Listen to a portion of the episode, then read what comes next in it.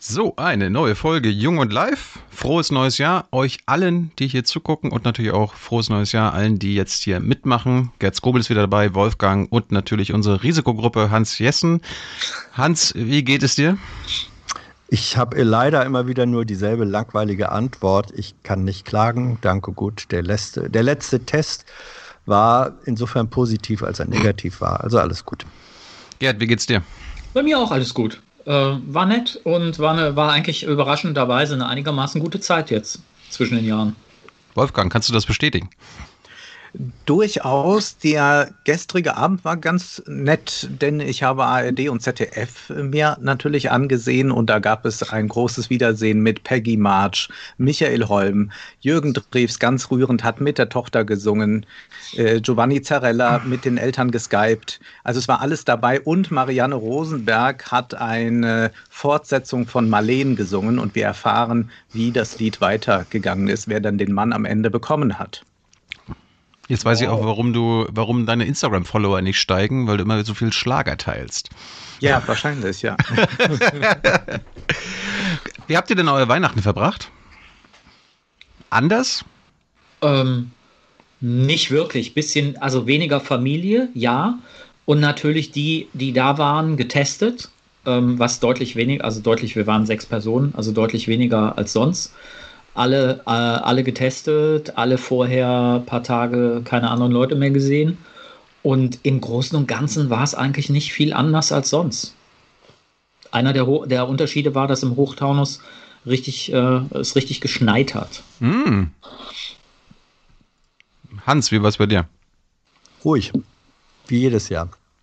Seit Und Wolfgang? Jahren. Bei mir war es auch sehr ruhig, also etwas ruhiger als sonst, aber ich konnte die Zeit gut nutzen, habe viele alte Filme geschaut, habe mir äh, nochmal einige Bücher vorgenommen, die ich mir immer mal vornehmen wollte. Also es war eigentlich eine sehr gute, intensive Zeit und ich bin jetzt eh niemand, der sagt, ach, die fünf Tanten müssen wir auch noch alle besuchen und bin da eigentlich da einmal ganz froh gewesen, so hm. diese Universalausrede Corona zu haben.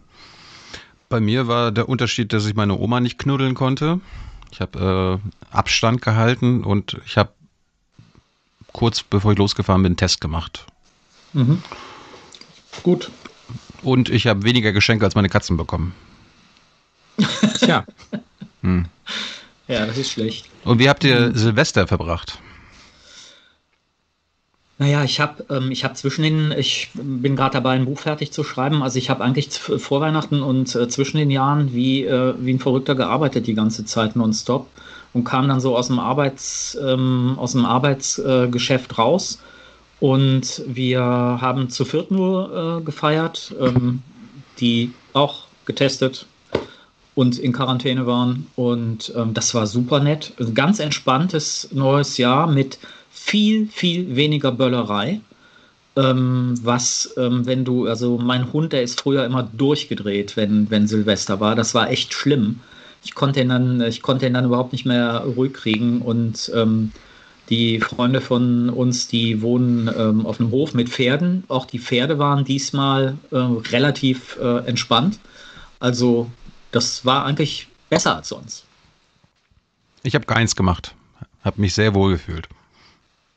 Wolfgang, Hans? Ich finde, man kann dann eigentlich sehr gut Fernsehen sehen, um äh, einfach eine ein Gefühl dafür zu bekommen, dass sich vielleicht doch nicht so viel verändert. Also ARD und ZDF legen wirklich Wert darauf, äh, the same procedure as every year zu machen. Und mhm. das sieht man eben an den schon genannten Stars. In diesem Jahr hat, glaube ich, nur die Hermes Hausband gefehlt. Die war dafür aber letztes Mal zweimal parallel da, weil die ARD ja inzwischen die Silvestergala im November schon aufzeichnet. Hatte man äh, die dann äh, zweimal zur gleichen Zeit auf dem Bildschirm, mhm. wenn man wollte.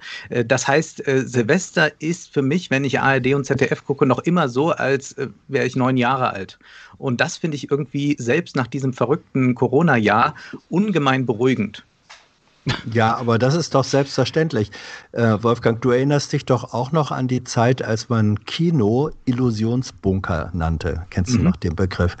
Und ein bisschen trifft das doch jetzt auf das Fernsehen zu. Es ist eine Art äh, häuslicher, persönlicher Illusionsbunker, in dem wirklich das, was so viele Menschen sich äh, wünschen, dass es äh, möglichst rasch ein Back to Normal geben sollte. Das wird wenigstens in der, in der äh, televisionären äh, Form des Jahreswechsels wird das dann doch zelebriert. Also die müssen das, wenn, äh, also wenn, wann nicht jetzt, müssen solche Formen traditioneller Silvesterfreude Vortäuschung sein. Da, da, sind wir doch fast schon dabei bei unserem Thema Traditionen. Habt ihr auch wie ich mit meiner Familie äh, Heiligabend nach den Nachrichten vom Fernseher gesessen und dem Bundespräsidenten zugehört? Nein, ich habe es gestreamt und zwar etwas später. Was? Ich auch. Ich auch. Hans, wenigstens du? Nein, Thilo, Heiligabend hatte ich ein anderes Programm, ähm, wie du mm. wissen könntest. Mm. Und ähm, ich, ich finde auch, also bei aller ähm, Wertschätzung für den Bundespräsidenten, Was? der muss mir Weihnachten nicht ins Haus kommen. Ich fand, auch, ich fand auch so ein Jahr ohne Gottesdienste und Predigt eigentlich mal ganz gut. Ja. Hm. Gut, ähm, Wolfgang hatte ja die, die Idee, dass wir uns diese beiden Ansprachen von Steinmeier und Merkel mal anschauen. Wolfgang, warum findest du das interessant?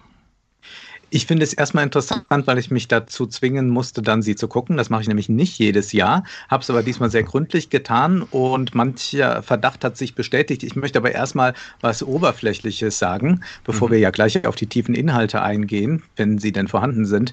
Mhm. Ich finde, Merkel sah sehr gut aus, war, äh, glaube ich, noch in keiner Ansprache so gut angezogen, in keiner äh, Neujahrsansprache äh, wie dieses Mal. Äh, exzellent, auch passend diese Kette.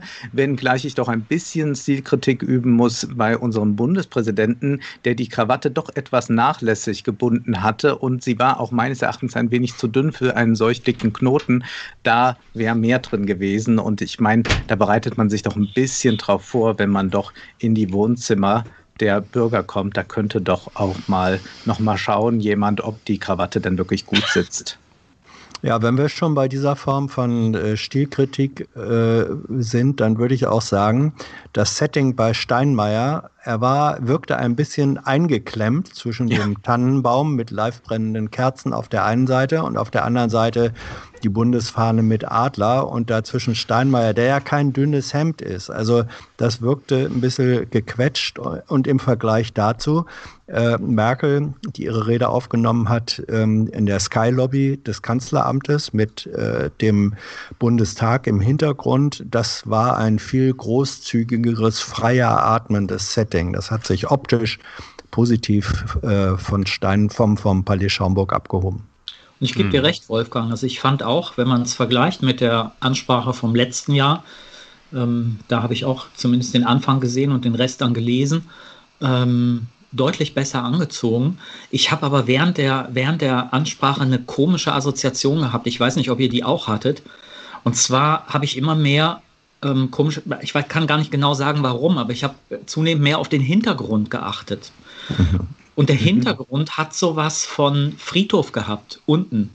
Ja. Ähm, sowas von, von Gräberkästen, also so große Gräber, wie es die in, sagen wir mal, Jahrhundertwende ähm, gibt. Und die Assoziation bin ich bis zum Ende nicht mehr losgeworden. Ja, durchaus. Es hat, es hat äh, keine besonders freudige Stimmung gehabt. Äh, das hat es eigentlich nie, aber in diesem Jahr hat das dann besonders gut gepasst. Aber ich würde auch sagen, äh, dass äh, ja, es, es, es hat etwas, äh, es, äh, es hätte auch bis in Volkstrauertag sein können, ja. Ja, aber ja, dazu gut. muss man, also das, das Bild ähm, äh, das weiß ja jeder, der äh, da oben mal war, das ist das reale Bild, wenn man da aus der obersten Etage des ja, Kanzleramtes ich, ich runterguckt. Nicht, dann, dann hast du diese ähm, mit diesen eigenartigen äh, Markierungen versehene große Fläche äh, ja. vorm Reichstag, wo sich ähm, auch mal gerne Menschen zur Treppenerstürmung versammeln ähm, die sieht dann eben so aus, wie ja, sie ja. aussieht. Aber es ist nee, interessant, dass so eine Assoziation zustande kommt jetzt. Nee, ne? das war äh, ganz, ich, also ich kenne auch den, äh, den ja. Blick.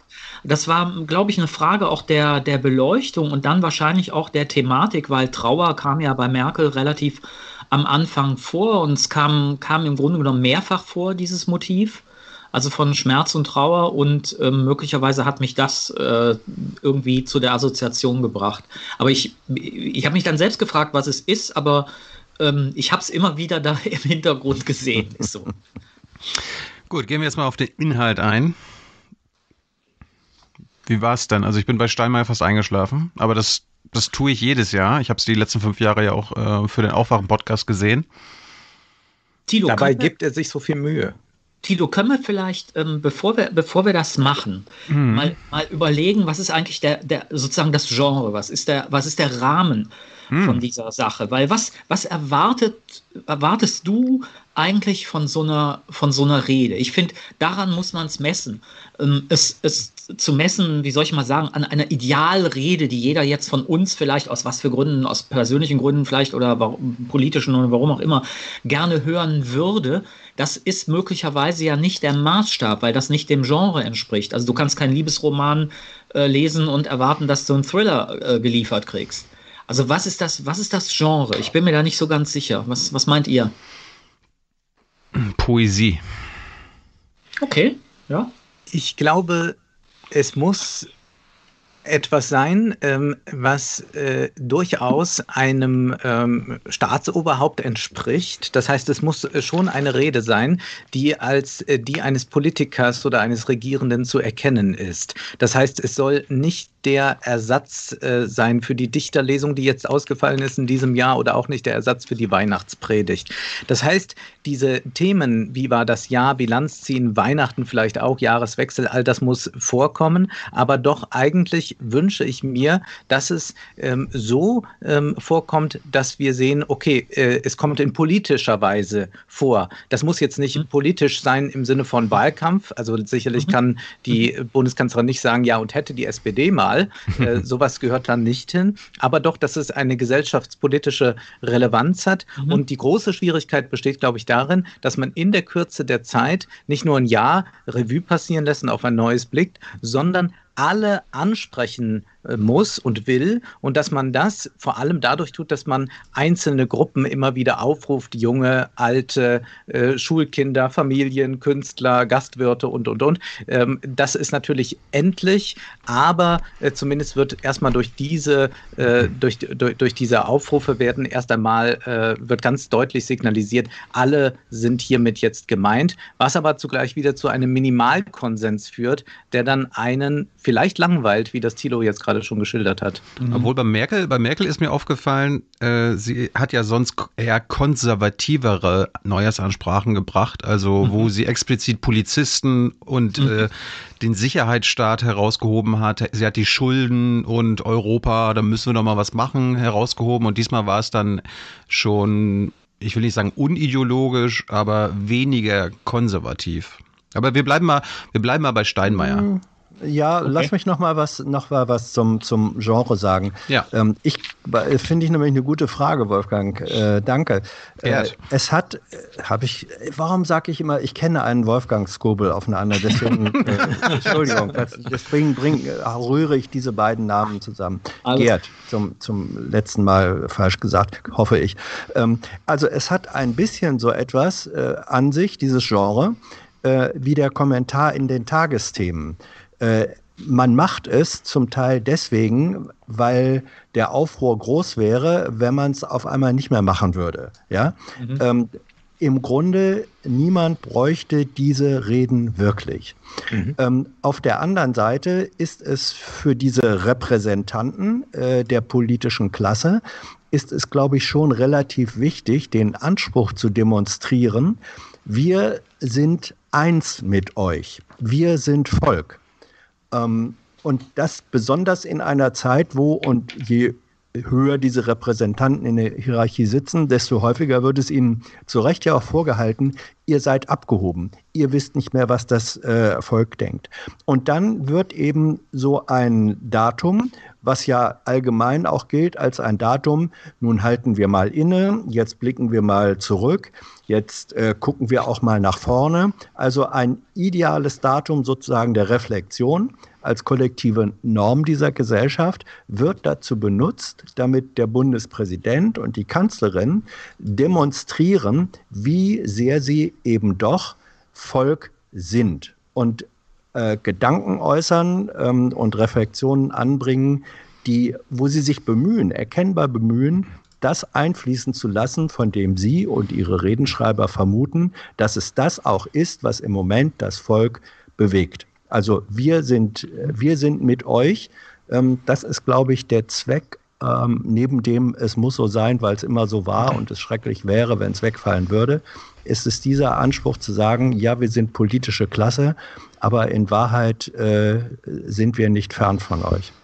Glaubst du denn, Hans, dass es möglich wäre, also für Redenschreiber, Schreiberinnen und die Vortragenden sozusagen, mhm. ähm, einen Begriff oder einen Gedanken zu bringen, der wirklich, wie soll ich mal sagen, zündet, der, ähm, der so ein Kristallisationspunkt wird für Diskussionen der nächsten Wochen oder, oder Monate. Hältst du das für möglich oder ist das ja. sehr schwer?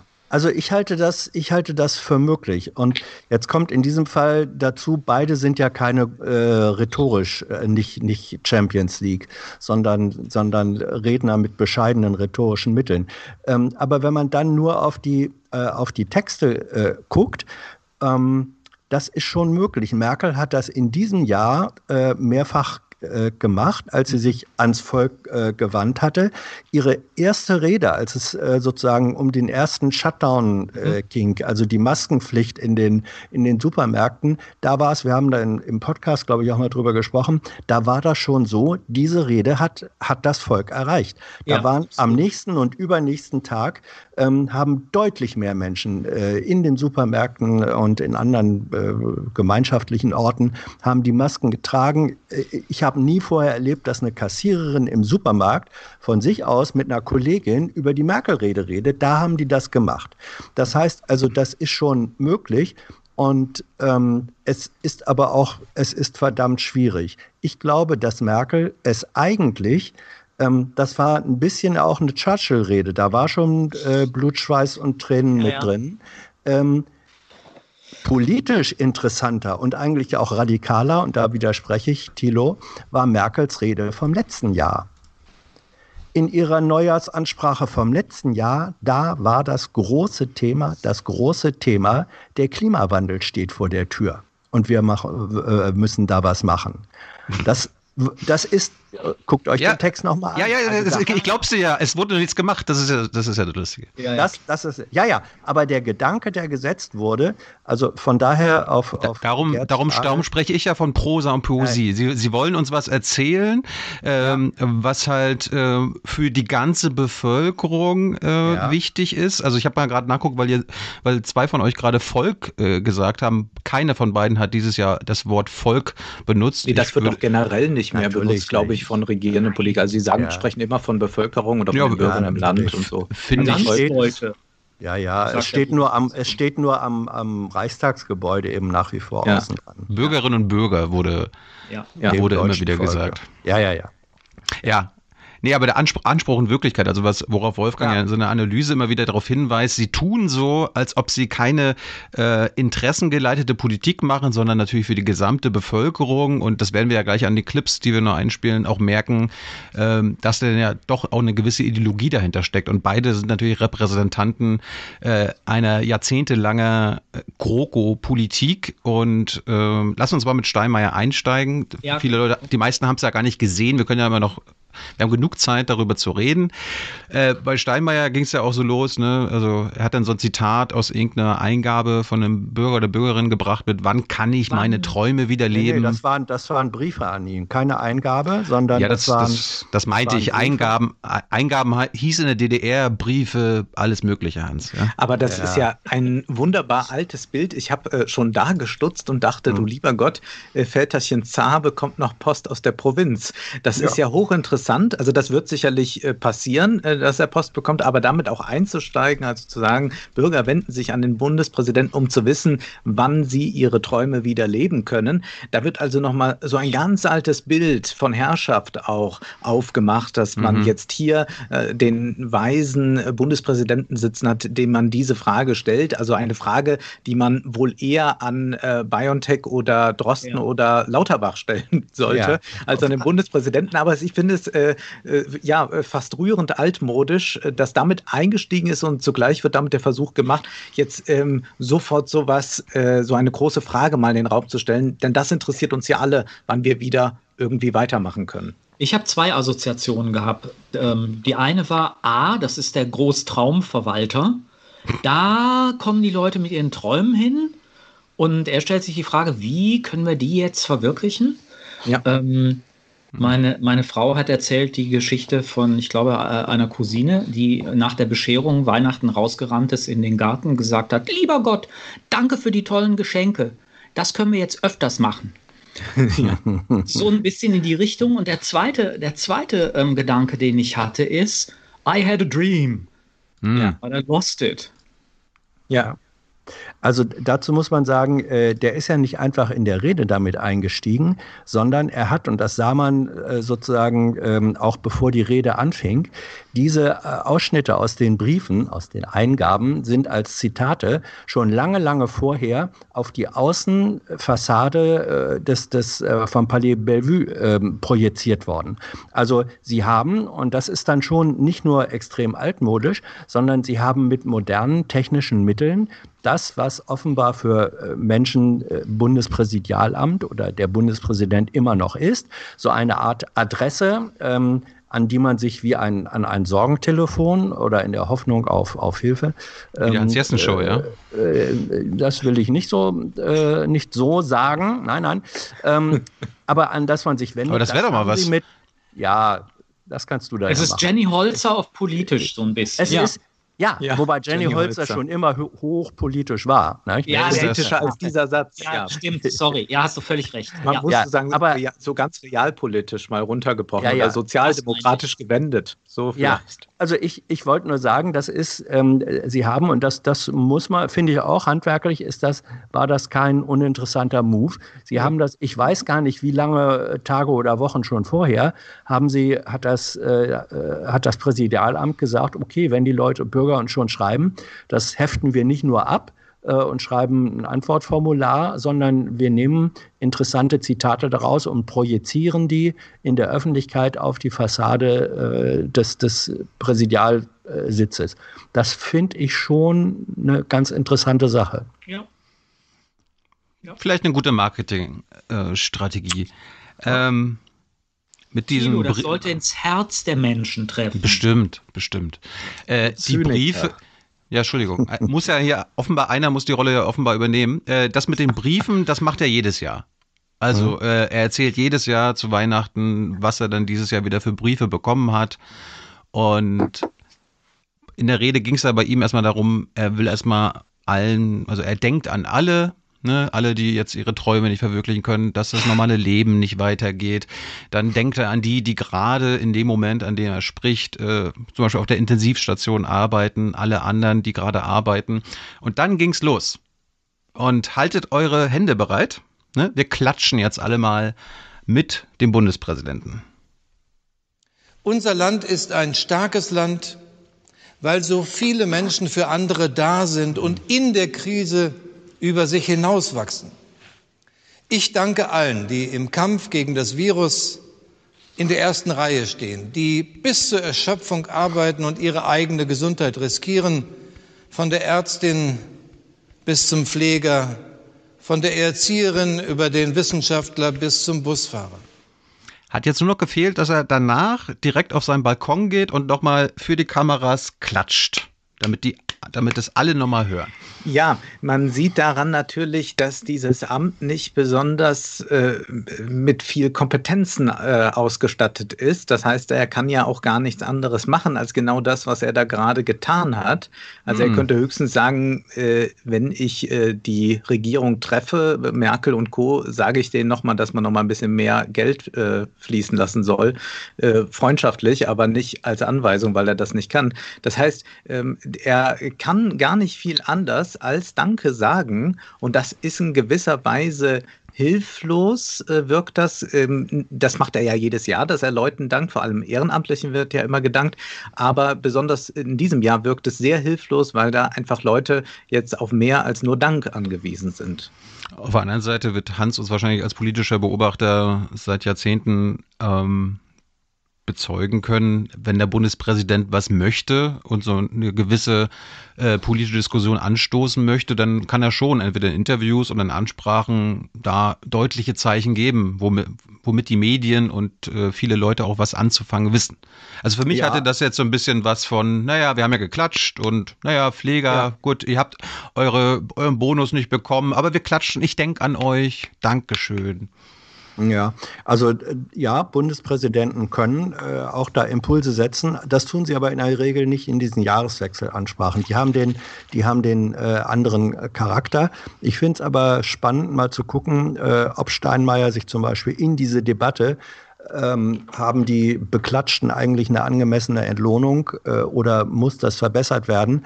Ob er sich da äh, auch noch mal ein bisschen deutlicher äh, zu Wort meldet. Das Interessante ist übrigens, wenn man mal so einen Textvergleich macht zwischen diesen äh, beiden Reden, ähm, und ich glaube auch die Redenschreiber von beiden äh, standen durchaus im Kontakt äh, ja. zueinander, äh, vermute ich mal. Das mhm. waren teilweise identische Formulierungen. Ja. Der Satz, was für ein Jahr, tauchte ja, bei Seibert. beiden ja. identisch. Ja, Seibert schreibt nicht die Reden für Steinmeier, ganz bestimmt nicht. Ähm, mhm. aber, aber sozusagen sagen, das war bei beiden drin. Auch, auch der, der Dank äh, an die Helfer war ja, war ja äh, bei beiden in unterschiedlicher Weise äh, Thema. Also sie haben schon, und das ist auch so ein bisschen immer die Schwierigkeit äh, gewesen von Steinmeier, als er noch versucht hatte, äh, gegen Merkel Kanzler zu werden, er war ja mal äh, Kandidat, die haben von der Typologie her eine relativ hohe Kongruenz. Und ähm, deswegen war Merkel in gewisser Weise immer die bessere Steinmeier. Ähm, weswegen äh, Steinmeier nie die Chance hätte äh, gehabt hatte zu sagen, dass er der bessere Merkel sein könne. Und diese, diese strukturelle Ähnlichkeit des politischen Ansatzes, beide haben ja in Wahrheit so etwas Präsidiales. Merkel könnte ohne weiteres ähm, die, die nächste äh, Neujahrs- oder Weihnachtsansprache als Bundespräsidentin halten. Das würde sie in einem halben Tag, mit einem halben Tag Vorbereitung hinkriegen. Und diese, diese ähm, Kongruenz, äh, die so weitgehende Kongruenz in, der, in den Typen und in der Politikauffassung, ähm, die ist der Demokratie nicht unbedingt förderlich. Und die drückt sich in diesen Reden aber auch aus. Ich habe ähm, ich habe eine andere, etwas andere Idee gehabt bei dem, ähm, bei der Stelle, die wir gerade gehört haben. Also äh, richtig finde ich, dass es tatsächlich eine Menge von Überschneidungen gibt. Das liegt aber vielleicht auch nahe, dass man in diesem ähm, in diesem Jahr einfach über den Virus, das Virus redet, dass man darüber redet, dass es Trauer und Tote gab, ähm, dass sowas wie Solidarität äh, äh, sehr wichtig ist.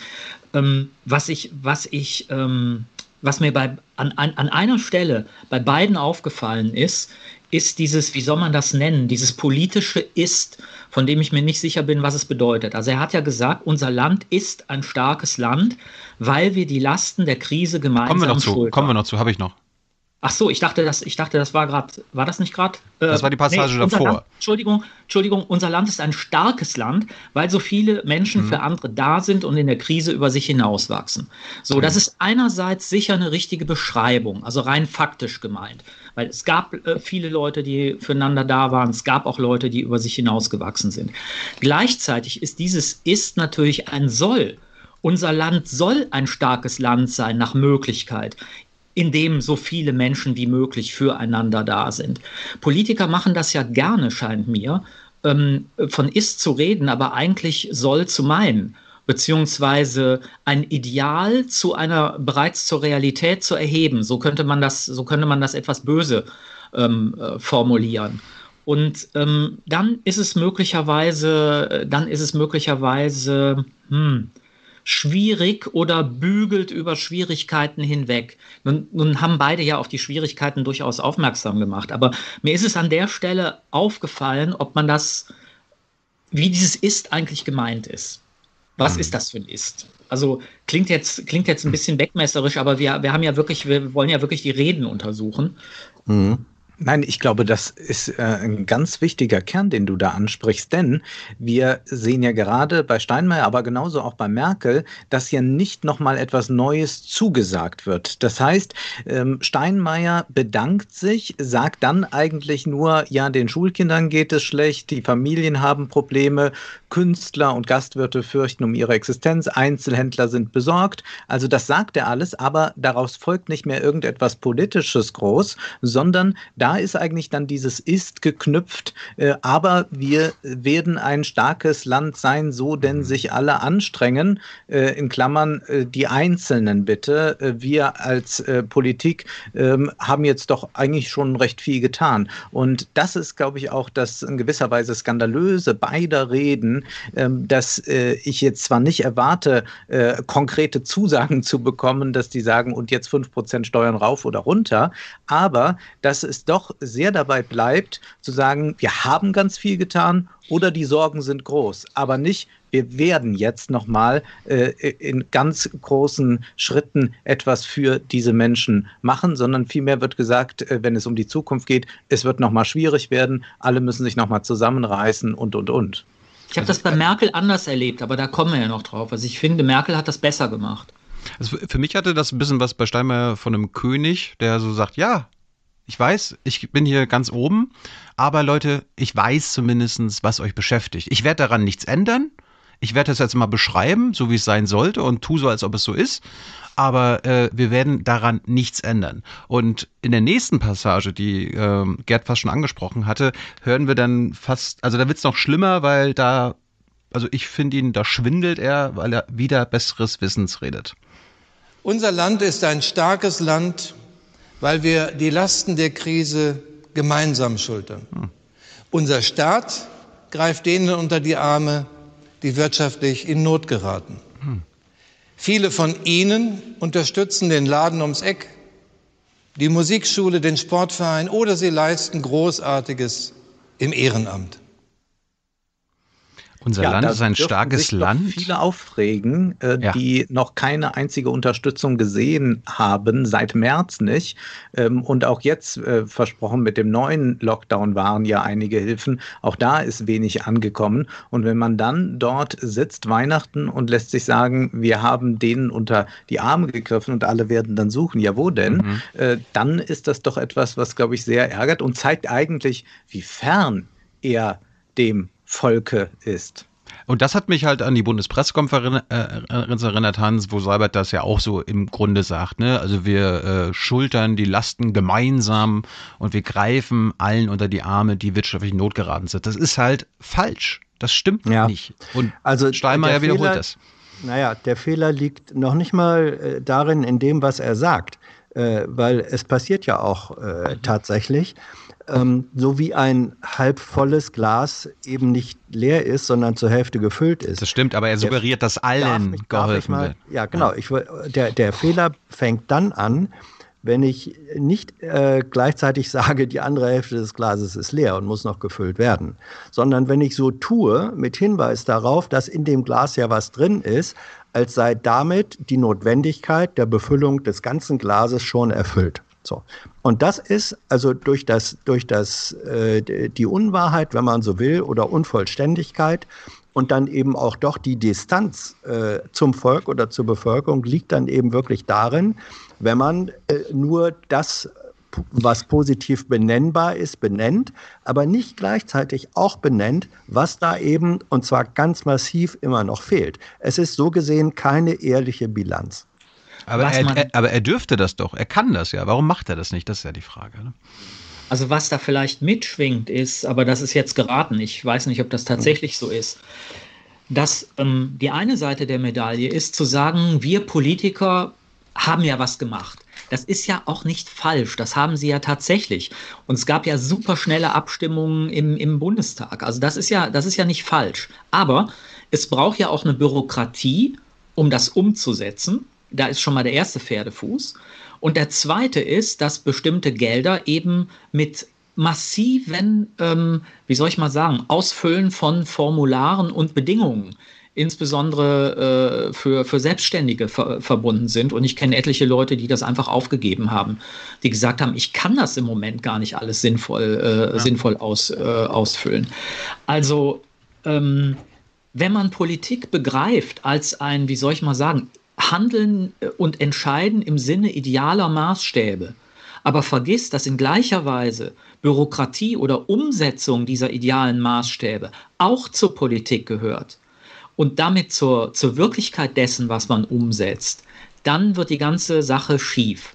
Und ich glaube, diese, wie soll ich mal sagen, diese reale Seite oder realistische Seite des Umsetzens, ähm, die ist hier vergessen worden. Also die ganze langsame Bürokratie, ähm, diese Bund-Länder-Diskussion, die Unterschiede in den, in den unterschiedlichen Ländern, die verschiedenen Arten und Wege, ähm, irgendwelche Gelder zu beantragen bei den, äh, bei den Städten, äh, bei, den, bei den Behörden. Dieser ganze Alltagsscheiß, äh, wo man versinkt in irgendwelchen Formularen und Anträgen, durch die man nicht mehr blickt, ähm, das hat er vergessen.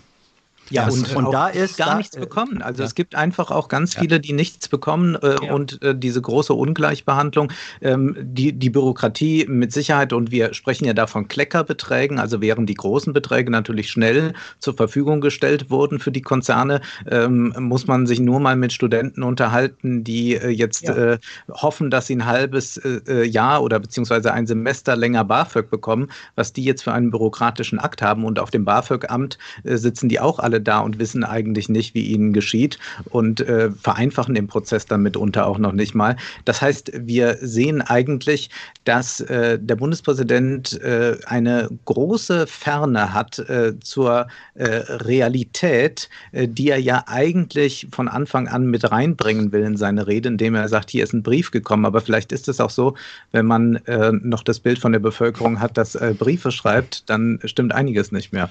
Das Verrückte ist ja die Nähe und Identität mit dem Volk.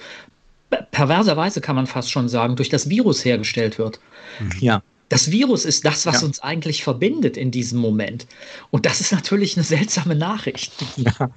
Vielleicht, ja. vielleicht, vielleicht, hat die Lufthansa ihm ja auch einen Brief geschrieben und an die hat er sich gewandt, weil dann wenn du denkst, okay, er spricht jetzt zum Lufthansa-Konzern, dann stimmt der Satz. Ne? Unser Land ist ein starkes Land, weil wir die Lasten der Krise gemeinsam schultern. Unser Staat greift denen unter die Arme, liebe Lufthansa, die wirtschaftlich in Not geraten sind. Dann stimmt das. Ja. Geht auf. Ja. ja. So. Stimmt. Naja, es stimmt oh, nee, natürlich. Ähm, ich, ich, ich, ich wollte jetzt noch, ich, ich, bin noch nicht fertig, Hans. Sorry. Wenn man, wenn man den, dann, den Satz danach, ne, das ist ja interessant. Er sagt, viele von euch, also von Ihnen, unterstützen den Laden ums Eck, die Musikschule, den Sportverein oder sie leisten Großartiges im Amt. Also viele von euch Bürgern und Bürgerinnen. Und dann auf den Staat bezogen, wir machen alles für jeden und immer. Und ihr macht das, das bisschen, ihr macht mal das, mal das, genau. mal das. Abgesehen davon. Dabei ist es ja eigentlich andersrum. Ja, mhm. dass die Steuern ja auch unser Beitrag sind. Mhm. Ja. Ja. Mal, mal nebenbei. Ja. Fertig? Ja. ja, ja. Also, ähm, es, es ist so, äh, er hat sogar im Sinne des halben Glases, stimmt es ja sogar, was, äh, was Steinmeier äh, sagt, auch für die normalen äh, Arbeitnehmer, also die, die, ähm, das Kurzarbeitergeld ist erheblich mehr, auch in Relation zum wegfallenden Einkommen, als in sehr vielen anderen Ländern. Ja. In der Relation ist ja. die Unterstützung auch für Menschen, die nicht Lufthansa-Eigentümer ähm, sind, äh, ist höher. Dennoch äh, macht das das Glas auch nicht mehr als halb voll. Und eigenartigerweise, das wollte ich sagen, war da Merkel ein Halbsatz ehrlicher. Mhm. Äh, der Halbsatz war nämlich, dass sie, dass sie sagte, wir muten ihnen viel zu und manchen zu viel zu. Mhm.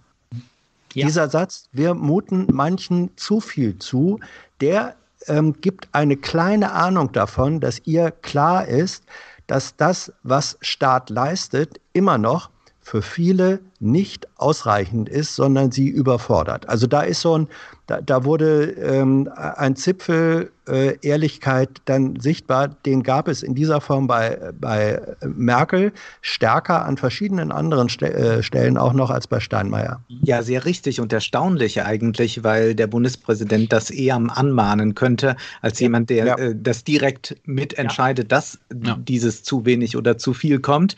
Und äh, vielleicht liegt es daran, dass wir ja ja immer noch auch es mit dem Architekten der Agenda 2010 hier zu tun haben, dem ja. äh, sowas früher auch nicht sonderlich interessierte und der, glaube ich, einfach schon einen sehr guten Redenschreiber braucht, der überhaupt diese Einfühlung da herstellt.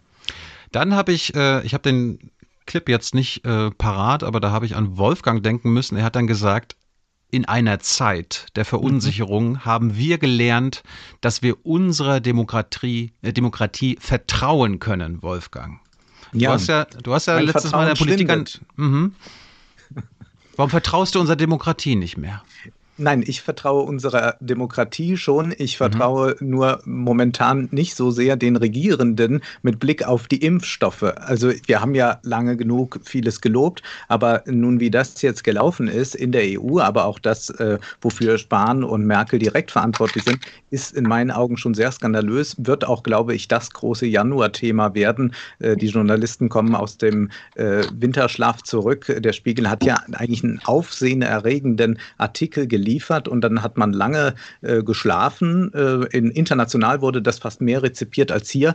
Inzwischen sind die Kolumnenschreiber auch aufgewacht und ähm, haben sich äh, dieses Themas angenommen. Und ich glaube, ähm, man kann da eben gerade sehr gut sehen, äh, wie ineffizient äh, da gearbeitet wird oder auch bei der Beschaffung von Masken. Das habe ich an der Politikanalyse angesprochen, FFP2-Masken, Schnelltests, dass die jetzt äh, Leute sich leisten können, aber dass sie immer noch nicht so zur Verfügung Verfügung stehen, wie das eigentlich sein sollte. Und da haben dann Länder wie China zum Beispiel, die jetzt nicht demokratisch sind, gezeigt, dass man organisatorisch doch viel mehr leisten kann, ohne dass das gleich verbunden ist mit diktatorischen Mitteln. Also man kann ja äh, zum einen China für äh, Überwachung und alles kritisieren, zum anderen aber haben wir es hier mit Themen zu tun, die einfach eine Frage der Organisation sind und die ist sehr schlecht. Oder wir sehen ja jetzt gerade bei den Impfstoffen ein anderes Land, das sehr viel weiter ist, demokratisches Israel, ähm, die uns jetzt wirklich weglaufen in dem Vorsprung, den sie da mit den Impfstoffen haben. Und da glaube ich, ähm, kann man schon eher fragen, ob das Vertrauen nicht ein bisschen erschüttert ist. Es liegt sicherlich auch daran, äh, dass äh, manche, und äh, die Polemik traue ich mir jetzt zu, gerade der Ministerpräsidenten, die ja jetzt auch dafür zuständig sind, dass Impfstoffe entsprechend verteilt werden, ihre Bundesländer lange Zeit wie Operettenstaaten führen konnten. Ich denke hier an Rheinland-Pfalz. Da reicht es im Prinzip, möglichst viele Weinfeste zu besuchen. Plötzlich ist man tatsächlich mal mit der Realität konfrontiert außerhalb des Wingerts und dann wird es natürlich kompliziert und dann zeigt sich, wer kompetent ist und wer nicht.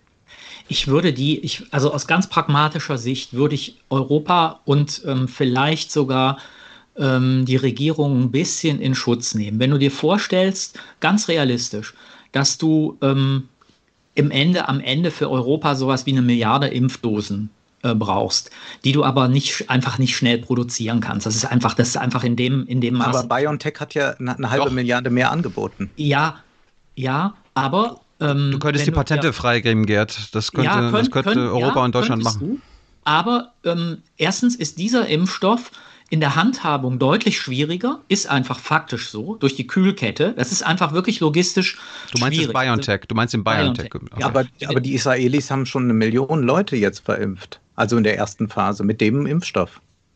Ja, also ich weiß nicht, wo die die Kühlaggregate herhaben, keine Ahnung. Also, ähm, also meinen Informationen, ähm, die, also die, die ich habe, ist es, ist es extrem schwierig und es gibt gar nicht so viele Hersteller von solchen äh, tatsächlich sehr tiefkühlenden äh, Kühlaggregaten.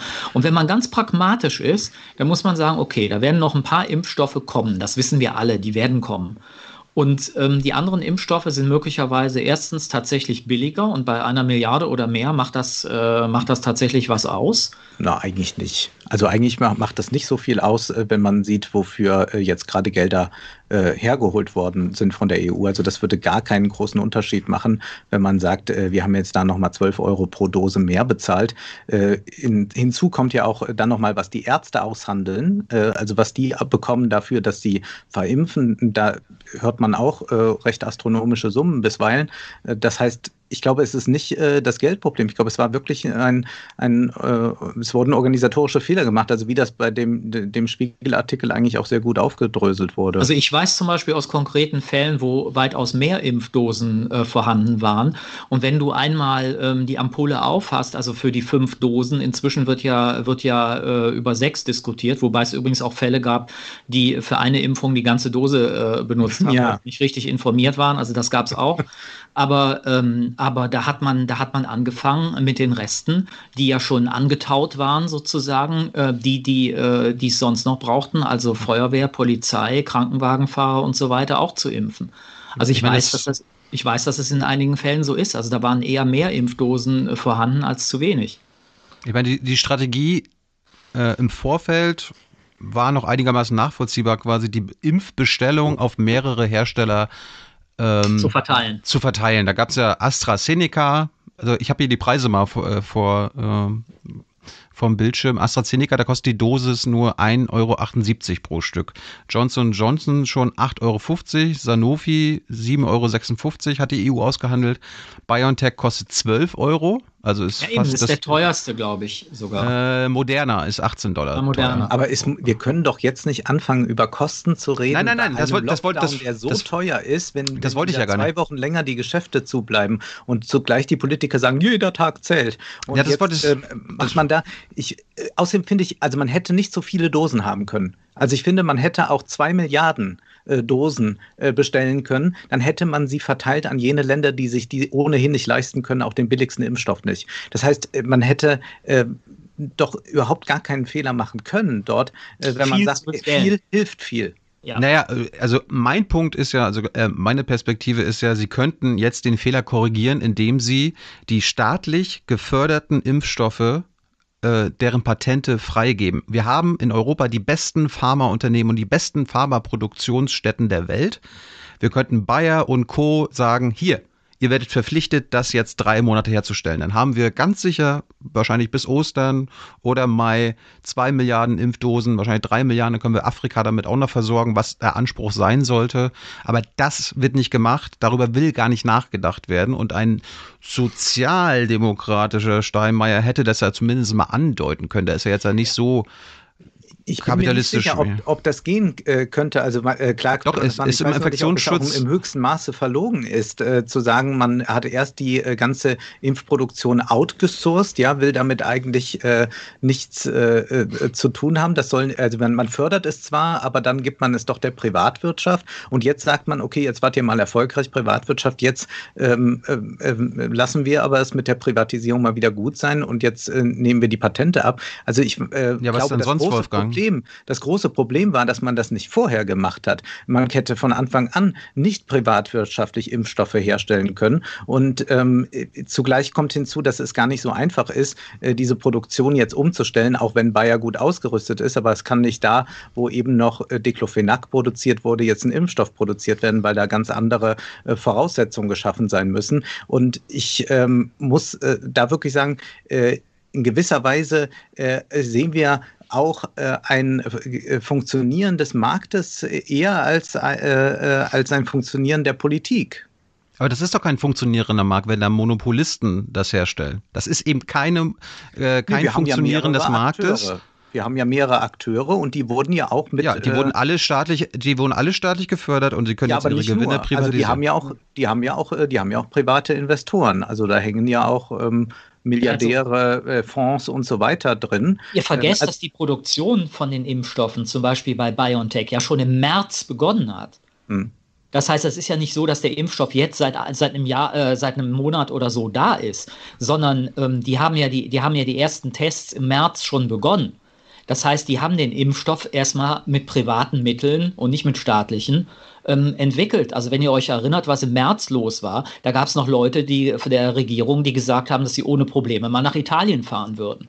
Ja. Also ähm, das ist nun wirklich eindeutig eine Leistung ähm, in dem Fall von Privatunternehmen gewesen, ja, aber, nicht, aber, äh, nicht von staatlichen. Niemand als Linker bricht das Herz, das zu sagen. Ja, es ist so. Ja, aber niemand, die, niemand, fordert doch, niemand fordert doch hier, dass die enteignet werden oder kein Geld bekommen für ihre Forschung und ihre Produkte. Richtig. Ja, ja, klar. Da, darum geht es nicht. Die, äh, es könnte ja, du kannst ja die Patente freigeben und dann muss Bayer quasi, wenn sie es herstellen, auch noch eine Lizenzgebühr an BioNTech ja, zahlen. Das kann man alles. Das wird ja gerade gesucht. Also das wird ja wohl offensichtlich gesucht. Also da hat ja BioNTech ein großes Interesse daran, ja. äh, dass die mehr davon produzieren können und das dann auch äh, auf äh, firmenfremden äh, Geländen, äh, wenn man so will. das ist vollkommen klar. Ich glaube, das Problem ist jetzt eher, ähm, die können es dann vielleicht produzieren, aber hat, äh, verschläft man es dann wieder, die entsprechende Menge abzunehmen. Und damit entsteht eine große Unruhe und man kann natürlich ständig beschwören, wir wollen keine Spaltung in der Gesellschaft. Fakt ist, wenn Leute wissen, ich bin jetzt geimpft, ähm, aber andere Leute sind eh erst in elf Monaten dran, dass die ihren Lebenswandel dann doch ein bisschen wieder dem Alten angleichen. Das, äh, glaube ich, äh, ist, glaube ich jetzt bei 80-Jährigen eher bei, nicht. Bei 80-Jährigen erstmal nicht, aber es sind ja zum Beispiel auch ähm, welche aus dem Personal oder, oder Lehrer werden in einigen Ländern noch mehr bevorzugt als in Deutschland, zum Beispiel in Luxemburg. Das heißt, dort sehen wir dann schon äh, sehr schnell Veränderungen und äh, die Perspektive für junge Leute jetzt zu sagen, ja, ihr werdet wahrscheinlich bis November warten müssen oder länger, ist äh, nicht gerade eine besonders glückliche. Aber äh, die am besten solidarische. Ich meine, ich verweise gerne auf das Interview mit Alena Büchs, Hans war auch dabei. Äh, sie hat ja erklärt, das hat ja jetzt nicht der Staat, wie es von manchen ja äh, propagiert wird, jetzt festgelegt, sondern die Bundesregierung, der Bundestag hat, hat diese Impfreihenfolge der Ständigen Impfkommission und des Deutschen Ethikrates übernommen. Und äh, wenn man sich. Oh, das ist ja in jedem Land so. Also muss man sagen, der, was der Ethikrat vorgeschlagen hat, ich kenne jetzt kein Land, wo als erstes äh, Skilehrer und Hedgefondsmanager geimpft werden. Ja, das aber heißt, wir, in etwa ja. ist das sehr gleich, dass man die Alten und Vulnerablen zuerst impft, dann kommt das Pflegepersonal und dann ja. kommen äh, und und und. Ja, aber, aber du weißt ja auch, es gibt äh, Diskussionen von anderer von anderer Stelle, die dann sagen, naja, gibt ja jetzt ja viele Impfskeptiker Skeptiker und Leute, die sich nie impfen sollen. Ich will mich impfen, ich bin 30, ich will als erstes und so weiter. Nein, und, da würde ich sagen, wenn jetzt jemand alt ist, wenn jemand 75 ist und sagt, ich glaube, ich lasse mich lieber mal nicht impfen jetzt, da muss ich sagen, dann hat derjenige halt Pech gehabt, wenn er sich nicht impfen lassen will, wie auch jeder eine Chemotherapie ablehnen kann. Das gibt es auch. Leute wollen die nicht machen. Da muss man sagen, ja, äh, trage die Folgen. Äh, ja, und genauso ist das aber, doch, wenn jetzt aber, jemand, aber wir haben doch momentan einfach ganz viele über 80-Jährige, über 70-Jährige, die sich impfen lassen wollen und den Stoff noch nicht bekommen haben. Ja. Aber wenn dann irgendwann äh, es soweit ist, dass die mal äh, durchgeimpft sind, die sich äh, impfen lassen wollen, dann können wir ja nicht sagen, ach so, die wollen nicht, äh, aber wir legen jetzt mal alles auf Vorrat, fall, falls die sich in vier Wochen melden und sagen, ach, ich habe es mir nochmal anders überlegt. Ich finde, dann sollte man sagen, dann hinten anstellen, dann muss man eben dafür seine Kosten tragen. Und das ist ja auch, äh, was man sich, glaube ich, klar machen muss. Deutschland ist zwar eine Demokratie, aber kein betreutes Wohnen. Und genauso ist es ja auch bei der Zahnvorsorge. Wenn ich mich entschließe, ein Bonusheft zu führen, bekomme ich Zusatzleistungen gratis, wenn ich das anständig mache jedes Jahr. Wenn ich es nicht mache, kann ich nicht nachher kommen und sagen, ja, ich habe es zwar nicht gemacht, aber jetzt sehe ich hm. eigentlich, wäre es doch gut gewesen. Aber ich finde ich find diese Haltung höchst unsolidarisch. Ähm, ja, aber doch nicht, wenn jemand, der hat doch jetzt Zeit gehabt, sich zu überlegen, ob er sich impfen nein. lassen will oder nicht, nein. Timon. Äh, Wolfgang, Thilo. Wolfgang, es gibt viele Leute, ich kenne das auch in meiner Familie, die sagen, ich bin noch skeptisch. Ich will erst mal abwarten, vier, sechs Wochen. Mein Opa wurde jetzt geimpft, meine Oma ist genauso drauf. Und wenn die in sechs Wochen sieht, okay, da ist dann doch nichts Schlimmes dabei, ja, aber Obwohl sie jetzt nicht noch weiter den Prozess verzögern, nur weil Leute sich nicht informieren. Der wird, doch, der wird doch nicht verzögert. Wolfgang, wenn, wenn Hans jetzt sagen würde, er wäre jetzt dran und sagt, ah, ich bin noch skeptisch, ich will noch ein paar Wochen warten, weil ich den und den abwarten will, dann ist Auf deine Logik, Wolfgang, Wolfgang, dann ist deine Logik, dass äh, Hans Impfstoff einfach weitergereicht wird und nicht, Hans dass er hat jetzt die Gelegenheit, sich zu impfen. Wenn ich eine Operation, wenn ich operiert werden muss im, äh, im Krankenhaus, dann habe ich ganz oft die Option, Herr Schmidt, es ist was frei und zwar morgen. Sind Sie bereit? Wenn Sie das nicht wollen, dann müssen Sie leider acht Wochen warten. Vorher ist nichts frei. Und dann muss ich mich ad hoc entscheiden, ob ich jetzt eine neue Hüfte oder irgendetwas bekomme. Und die meisten Leute entscheiden sich dann, okay, ich mache es morgen. Wenn Impfstoff. ich aber sage, ja, ich äh, äh, entscheide mich jetzt nicht, aber halten Sie mir mal den Platz offen und zwar für die nächsten acht Wochen. Ich gucke mal, wann ich es mache. Dann wird jedes Krankenhaus zu Recht sagen, ich glaube, Sie haben nicht alle Tassen im Schrank. Ja, und du äh, hast auch, auch nicht alle Tassen im Schrank, weil du sagst, sagst, äh, ein Impfstoff ist wie eine OP. Das ist eben nicht so. Wenn Hans sagt, ich will noch vier, sechs Wochen warten, um zu sehen, ob es da irgendwelche Nebenwirkungen gibt, dann hat er auch in sechs Wochen das Recht, sich äh, sofort impfen zu lassen, weil ihm das zusteht und nicht, weil das jetzt weg ist oder weil Wolfgang den jetzt bekommen will. Ja, aber irgendwann muss man sich doch mal an Termine halten können. Wir, wir reden jetzt seit März über Impfstoffe. Seit aber wenn wir über den mündigen. Jetzt, es kann doch jetzt nicht jeder sich einen, lustigen Termin aussuchen, wann er es gerne hätte. Ich hätte es zum Beispiel gerne im März, äh, da wäre es mir recht.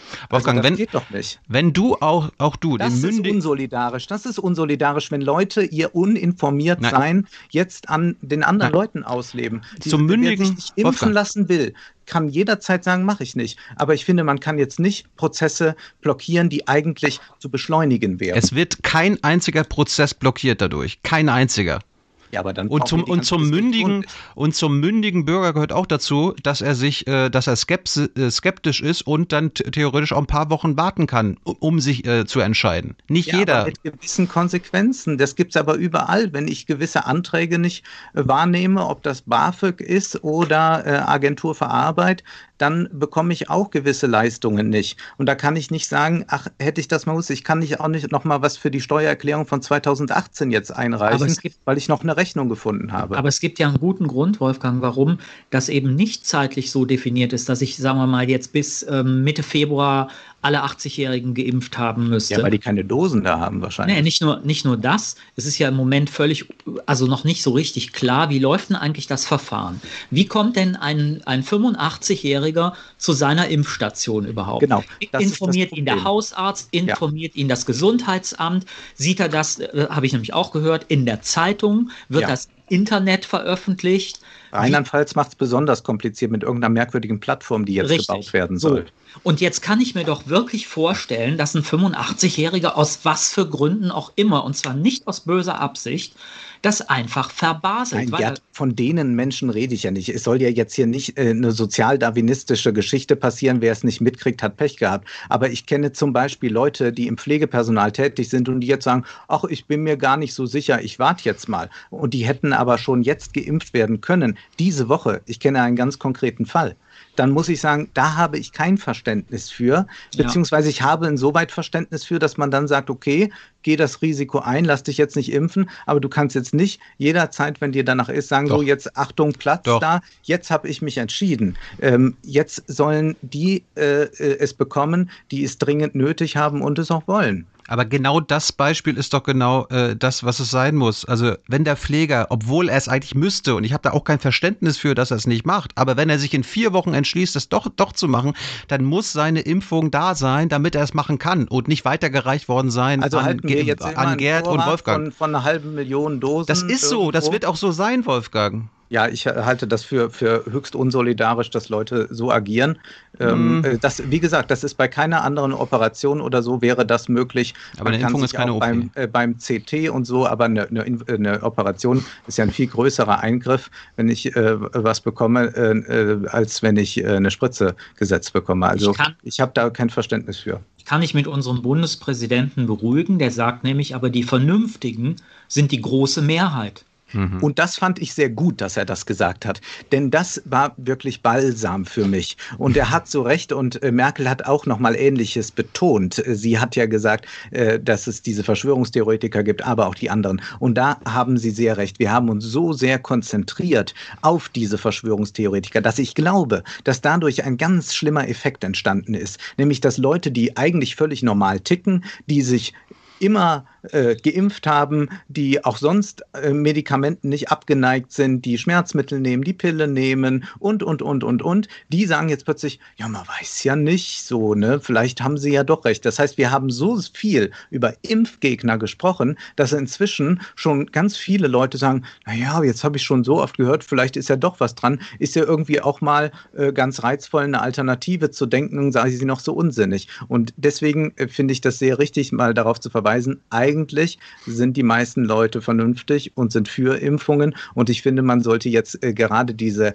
Radikalinskis unter den Impfgegnern, nicht jemand, der skeptisch ist und der nochmal kritisch was nachprüfen will und sich fragt, ist das eigentlich mit meinen Vorerkrankungen gut und so weiter, sondern wirklich diesen Hardcore-Impfgegnern, bei denen sollte man jetzt einfach mal sagen, keine Öffentlichkeit mehr für diese Leute, damit mal wieder die vernünftigen Stimmen in den Medien überhand gewinnen.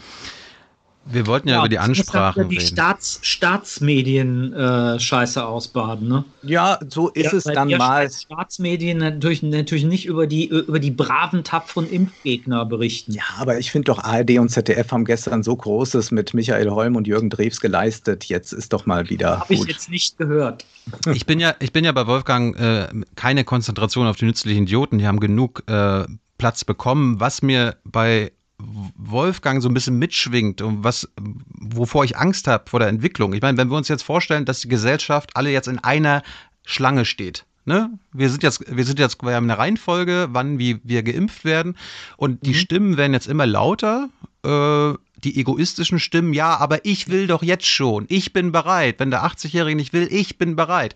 Was, ist das, was dazu führen wird. Aber die meisten 80-Jährigen sind doch bereit. Ja, um, na Glück, glücklicherweise. Aber es wird wir, wir stehen in der Schlange und es wird viele geben, die sagen, na gut, dann äh, bezahle ich halt was, damit ich früher ja, rankomme. Und das, ja, finde ich Impftourismus also geben. Jetzt, es jetzt, werden Leute äh, durch die Gegend fliegen und sich impfen ja. lassen, natürlich. Ja. Wahrscheinlich sind schon ein paar, wir wollen sie nicht beim Namen nennen, die äh, recht gut äh, in Deutschland geerbt haben, äh, schon hm. im Flieger irgendwo hin.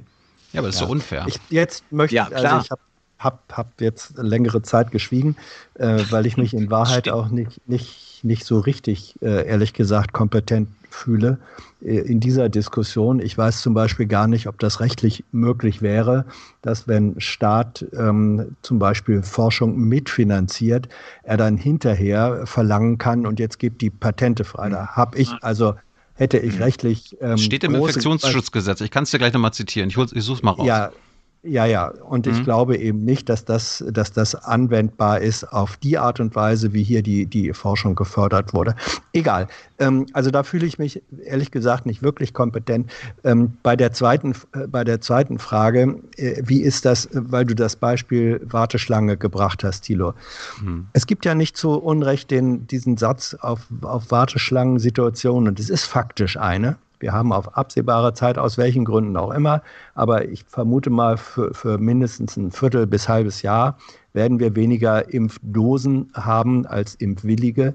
Ähm, wir haben eine Warteschlangensituation. So, und es gibt den alten Satz, weggegangen, Platz vergangen. Der bezieht sich genau auf solche Situationen. Und der ist richtig. Wenn einer, der dran wäre, der in dieser, sagen wir es mal, Wartesituation dran wäre, der das Angebot hat, wenn der jetzt aus der Schlange raustritt und sagt, aha, ich weiß ja doch nicht und ich warte erst noch mal, der kann nicht beanspruchen. Mit welchem Recht denn? Dass er einen Monat später sagt, ah, jetzt will ich aber ähm, wieder doch vorne rein in die Schlange. Das wäre in einem Höchstmaß in keiner Weise gerecht. Das wäre der viel größere Egoismus, als mhm. derjenige, der hinter dem, der aus der Schlange ähm, steht, der aus der Schlange raustritt, dann rückt der von hinten eben einen vor.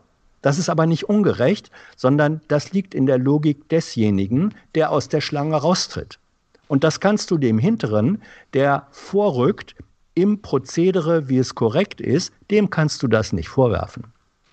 So, also deswegen finde ich deine, äh, ich sage jetzt mal etwas ähm, rabulistische äh, Moralisierung, Thilo, ich nenne das mal so, die hm. finde ich, muss, sollte man vom Kopf auf die Füße stellen. Die Ungerechtigkeit liegt eher darin, wenn Leute nach Belieben aus Wartepositionen raus und dann wieder reintreten sollen. Da bin ich tendenziell wirklich äh, eher bei Wolfgang. Es ist was ganz anderes, wenn äh, jemand in einer, ich sag mal, Pflegepersonal oder so, wenn es da gute Gründe gibt, warum er in einem bestimmten Zeitpunkt, wo er eigentlich dran wäre, nicht geimpft werden kann. So, wenn der vier Wochen später sagt, liebe Leute, jetzt ist die Situation eine andere, bitte ich einen Arzt oder sowas. Das ist was komplett anderes. Da natürlich. Ähm, da macht die Warteschlange dann auch wieder auf, denke ich. Ähm, äh, so rum würde ich da eine äh, ne, ne Logik äh, drin sehen. Und ähm, im, im, nee, ich mache an der Stelle Schluss. Gut, Was sagt denn der Bundespräsident noch? Ja, das, äh, apropos, wir, wir sind ja gerade beim Durchimpfen. Ja. Die letzte Stelle hat mich dann doch sehr überrascht. Also die ist, sage ich mal, sehr optimistisch gewesen. Liebe Bürgerinnen und Bürger, eine schwere Zeit liegt hinter uns. Die Pandemie wirft ihren Schatten auch auf dieses Weihnachtsfest. Aber wir dürfen uns darauf freuen, dass wir das nächste Weihnachten wieder so feiern, wie wir es lieben. Im großen Kreis der Familie, mit unseren Freunden, mit Umarmungen und Gesang. Hm. Möge doch ja. die Vorfreude darauf uns diese außergewöhnlichen Feiertage verschönern helfen. Ja, Vorfreude ist die schönste Freude. Also das ist mir ehrlich gesagt ein bisschen wenig, wenn ich am 1.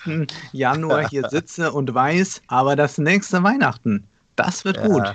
Ähm, also ich finde ja die Vorfreude, finde ich ja gar nicht, ist ja motivierend, ähm, also ja. Prinzip Hoffnung und so weiter, das ist ja alles richtig. Was ich daran ätzend finde, ist, Leute, das Tollste, was uns nächstes Jahr passieren kann, ist ein normales Weihnachtsfest zu feiern, ja. so wie wir das immer hatten. Wenn ich, wenn ich nur mal für einen Moment an Klima und an einige andere Probleme denken, die wir zu stemmen haben, dann mhm. ist die wahre Nachricht wahrscheinlich, dass es so ein fuck normales Weihnachtsfest einfach die nächsten Jahre nicht mehr gibt. Und es wäre, ich meine, natürlich hat er die Aufgabe, die Leute zu beruhigen und zu predigen. Und der liebe Gott wird schon richten und der Segen ist mit euch allen. Ja, verstehe ich ja.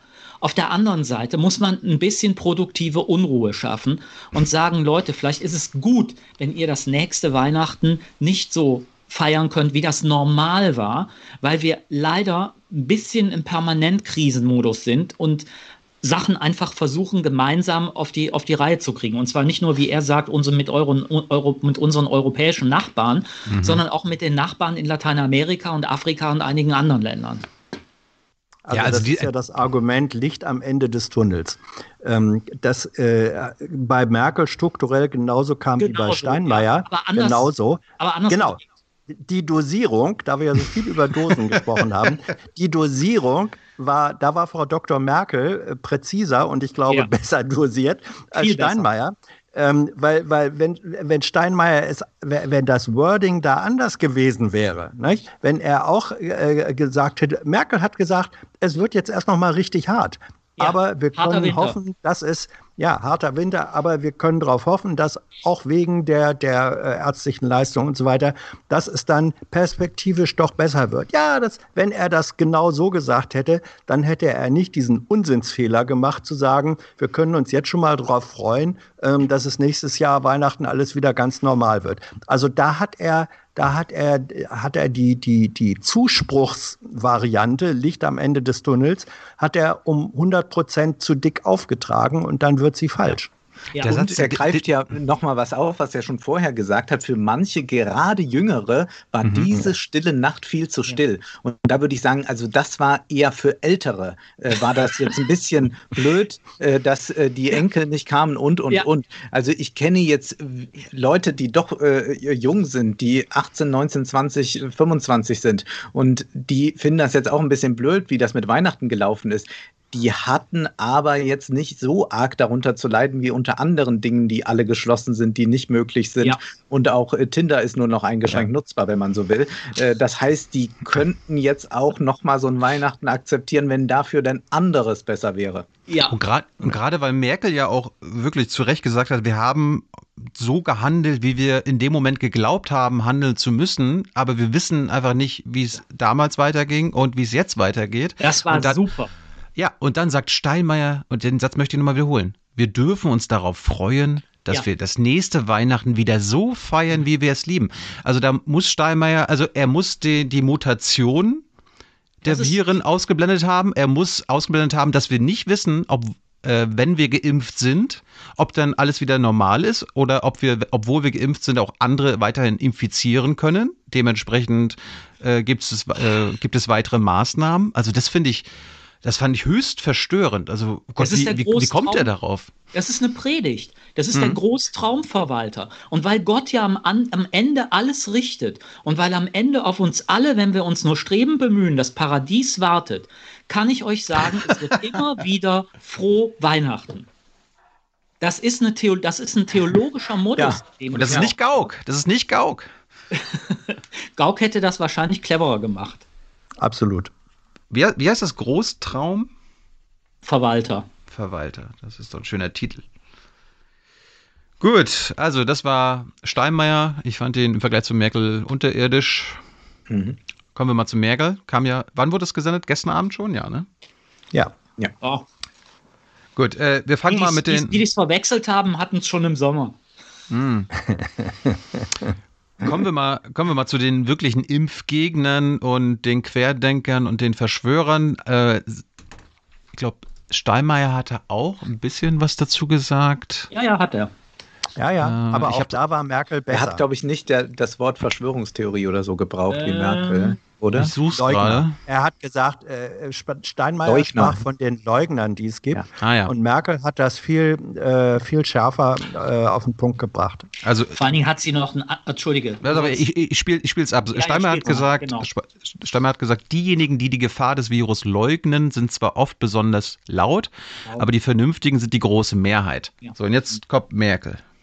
Ich kann nur ahnen, wie bitter es sich anfühlen muss für die, die wegen Corona um einen geliebten Menschen trauern oder mit den Nachwirkungen einer Erkrankung sehr zu kämpfen haben, wenn von einigen Unverbesserlichen das Virus bestritten und geleugnet wird. Verschwörungstheorien sind nicht nur unwahr und gefährlich, sie sind auch zynisch und grausam diesen Menschen gegenüber. Ja, sehr kluges Argument. Cooler richtig, richtig gut.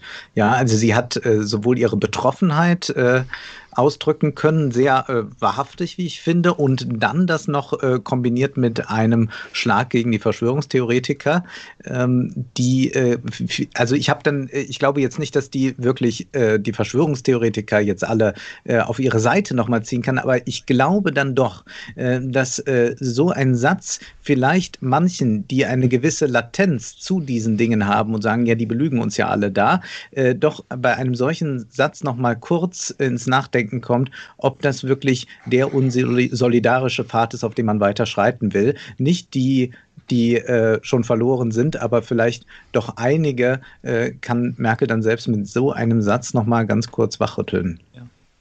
Ja, übrigens sie hat sich. Hm, Nee, mach gerne. Nee, Hans, mach, sag, sag ruhig. Ja, also sie hat sich an der Stelle im Grunde als eine Dialektikerin erwiesen, wie auch schon am Anfang der Rede, als sie nämlich sagte, das, was uns eigentlich verbindet, dürfen wir auf einmal nicht mehr, das Menschliche, das umarmen und das, was uns trennt, wird zur äh, neuen Normalität. Auch das war ein dialektischer Ansatz, wo ich mir dachte, aber hallo. Äh, Ja. Und den hat sie jetzt eigentlich hier nochmal, und zwar wirklich pointiert zugespitzt, dass sie gesagt hat, ähm, diejenigen, äh, äh, das ist, es ist nicht nur äh, eigennützig, sondern auch gleichzeitig noch, äh, es ist also nicht nur dumm und falsch, sondern es ist auch noch unsolidarisch. Da hat sie den Spieß umgedreht. Ähm, und es ist wirklich ein Stück von, von angewandter Alltagsdialektik, die ich mir von Merkel so gar nicht erwartet hätte. Und rein philosophisch, ich meine, natürlich hält sie keine philosophische ähm, Rede. Warum sollte sie auch? Also besteht ja überhaupt kein Bedarf ähm, für. Aber als Philosoph würde ich sagen, danke, dass Sie an dieser Stelle direkt am Anfang ähm, von unserer Körperlichkeit gesprochen haben und dann von dem, was wir am allermenschlichsten sind. Und dieses Motiv, was wir Menschen eigentlich sind und was ehrlich gesagt von dieser Definition oder von diesem Verständnis von Menschen ausgehend auch von, für die Politik folgt, das durchzieht die ganze Rede. Das hat sie, am, es hat sie an mehreren Stellen. Zum Beispiel, wenn sie sagt, und das fand ich sehr gut, das ist fast schon Hannah Arendt, ähm, ein Leben in einer menschenfreundlicheren Gesellschaft. Also ich meine, damit kann man, damit kann man ein ganzes, ähm, damit könnte man ein ganzes Parteiprogramm machen mit diesem Begriff. Wenn man diesen Begriff versuchen würde zu füllen mit, äh, mit, konkreten, äh, mit konkreten Vorschlägen, ist das eine, ist das eine richtig, ähm, könnte ich mir darunter eine richtig gute Politik vorstellen. Und ähm, ich gebe dir recht, das äh, hat sie immer, Hans, das hat sie immer, äh, das hat sie sehr gut dialektisch immer wieder ähm, äh, formuliert. Auch ja diese Idee, dass die Pandemie ein Jahr des Lernens war. Das heißt nämlich auch, und das sagt sie aus der, durchaus aus der Perspektive von Wissenschaftlerinnen und Wissenschaftlern, wir haben uns geirrt, wir haben viele Sachen nicht gewusst. Lernen bedeutet ins Unwissen hineingehen, in, in einen unsicheren Zustand. Ich muss Ihnen das als Politikerin sagen, das war auch für mich ein unsicherer Zustand. Wir haben einfach lernen müssen, in Klammern, das heißt, wir haben auch Fehler gemacht, Klammer zu, aber das ging einfach nicht anders. Finde ich, also ich meine, das kann man doch, wenn man, äh, wenn man aus der philosophischen Perspektive her daran geht, also mit was Wissenschaft macht, Fallibilismus und so weiter, ist das, äh, ist das eine perfekte Argumentation. Da ist überhaupt nichts gegen zu sagen.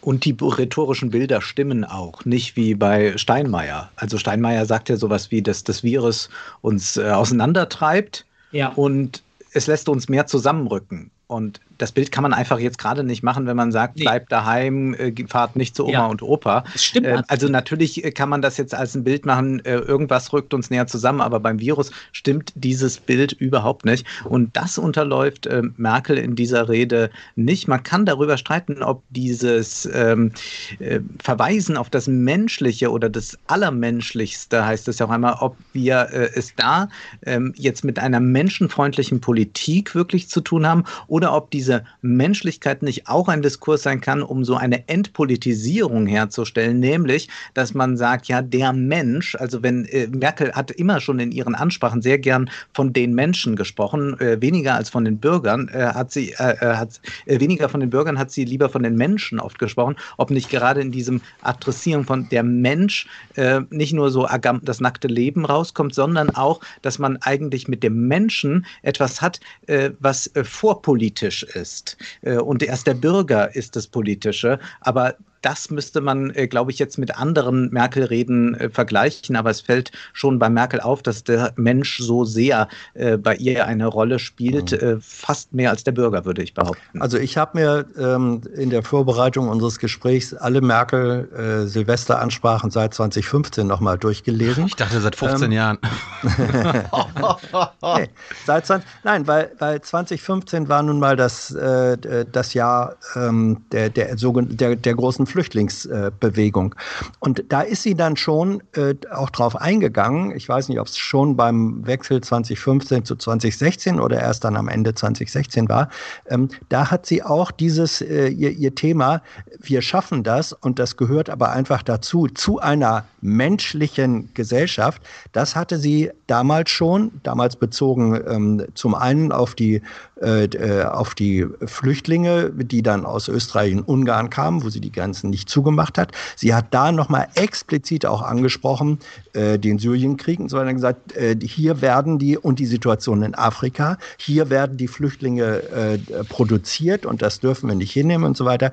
Das ist auf eine, in einer gewissen Weise das, was sie jetzt aktuell äh, gemacht hat, steht das in einer Tradition, die man erkennen kann, wenn man die mhm. Texte nebeneinander legt. Der, mein letzter Punkt dazu ist, auf eine im Grunde erstaunliche Weise ist in dieser, äh, vermutlich dann wohl doch, in diesem letzten Merkel-Amtsjahr, was, was jetzt vor uns liegt, und das letzte war ihr vorletztes dann, das, was sowieso immer ihr Politikstil war, dieses Auf Sicht fahren, das aus der Situation heraus Kräfte beurteilen können und irgendwie zueinander fügen, was ihr auch häufig genug und oft genug zu Recht vorgeworfen wurde, das wird auf einmal geadelt, weil die realen Verhältnisse gar nichts anderes ähm, äh, äh ermöglichen. Also Schröder mhm. hatte mal äh, gesagt äh, früher, wir probieren das jetzt und wenn es funktioniert, werden wir es hinterher zur Strategie erklären.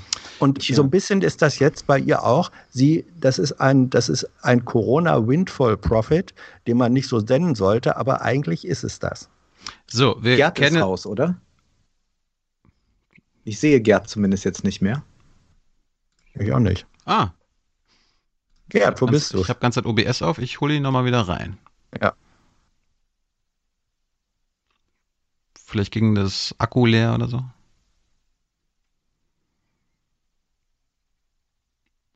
Seht ihr Leute, das ist live. Mhm.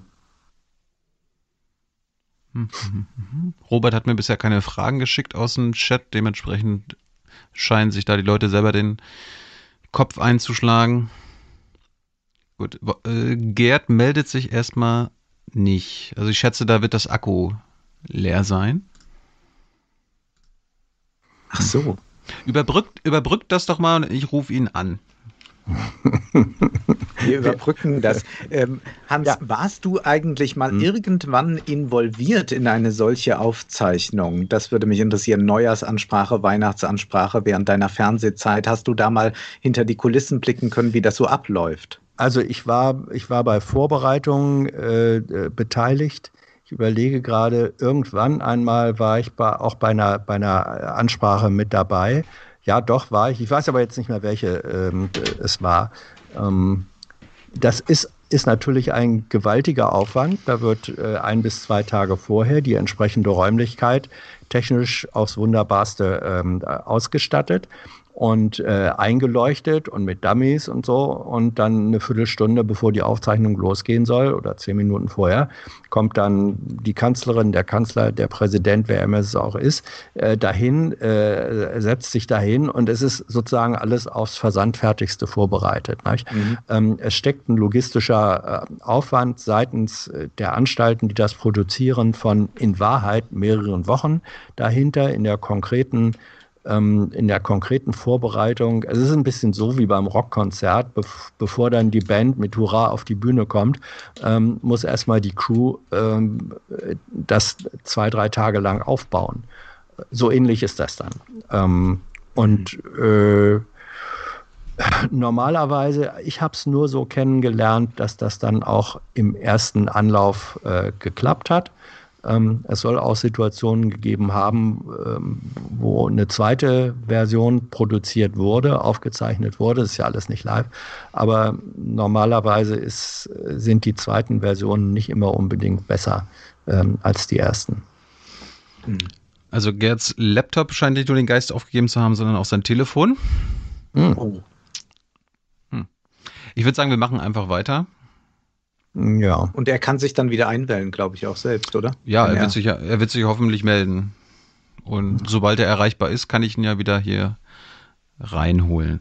Also, äh, wir fangen mal, wir machen mal mit der Passage weiter, die direkt nach der Verschwörer-Passage lief, weil da ist mir natürlich aufgefallen, jetzt müssen wir wieder kritisch werden, ähm, mhm. weil sie jetzt natürlich über Beteiligte der Krise oder ähm, Protagonisten der Krise spricht, an deren Situation sie und die Bundesregierung natürlich ein, eine immense Verantwortung für haben. Ne? Es geht jetzt um die Pfleger, um die Mitarbeiter in den Gesundheitsämtern.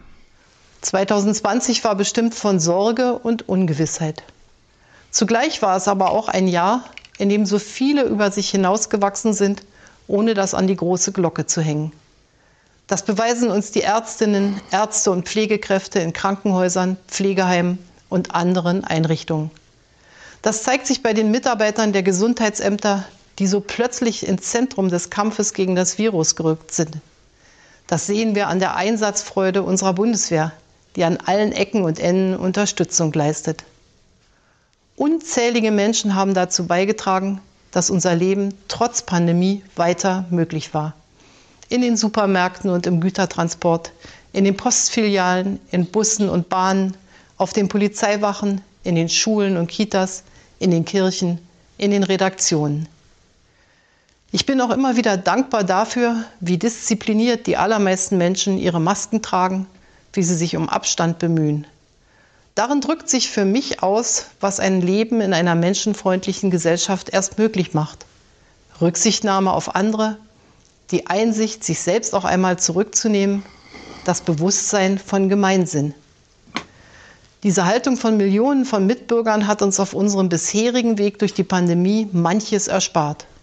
Sie wird auch im kommenden Jahr nötig sein. Ja. Der Satz, auch der für mich alle aufgezählt.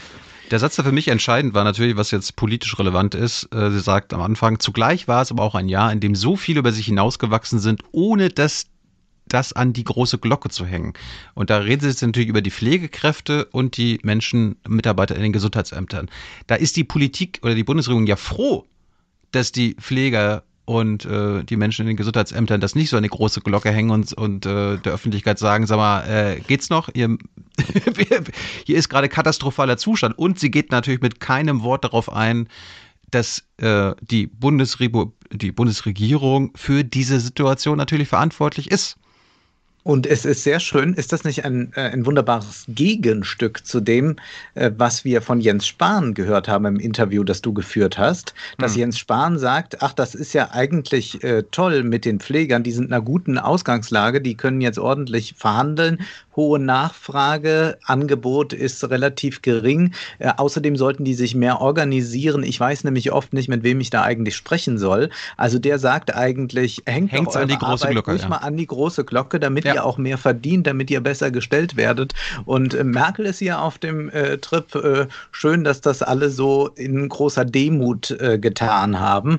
Und äh, ja, das ist ja auch das große politische Problem, dass so vieles nicht an die große Glocke äh, gehangen wurde. Äh, sieht man auch mal, was äh, mit Tönnies war. Also wir haben äh, dort die Skandale gehabt und sofort äh, ist das wieder abgeebbt. Es gab da keine großen Demonstrationen, äh, Spargelstecher und, und, und. Also wir haben eben ganz viele Leute, die haben sich da aufopferungsvoll verhalten müssen. Gar nicht aufopferungsvoll, sondern sie mussten es, um Geld zu verdienen. Und die jetzt in dieser Weise zu bedenken, naja, ohne das an die große Glocke zu hängen, sie hatten kaum eine Möglichkeit, beziehungsweise die Regierung ist auch nicht daran interessiert. Ja, man Ja. Hans, äh, im Prinzip sagt sie ja, oh, ey, Pflegekräfte, Mitarbeiter im Gesundheitsamt, danke, dass ihr jetzt hier nicht das Fass aufgemacht habt, sonst wären wir wirklich am Arsch. Guck mal, wer da wieder Hallo ist. Gerd, hallo Gerd. Hallo, sorry, äh, komplett abgekackt das Netz, aber komplett. aber da ging gar nichts mehr. Gerd, wir sind gerade.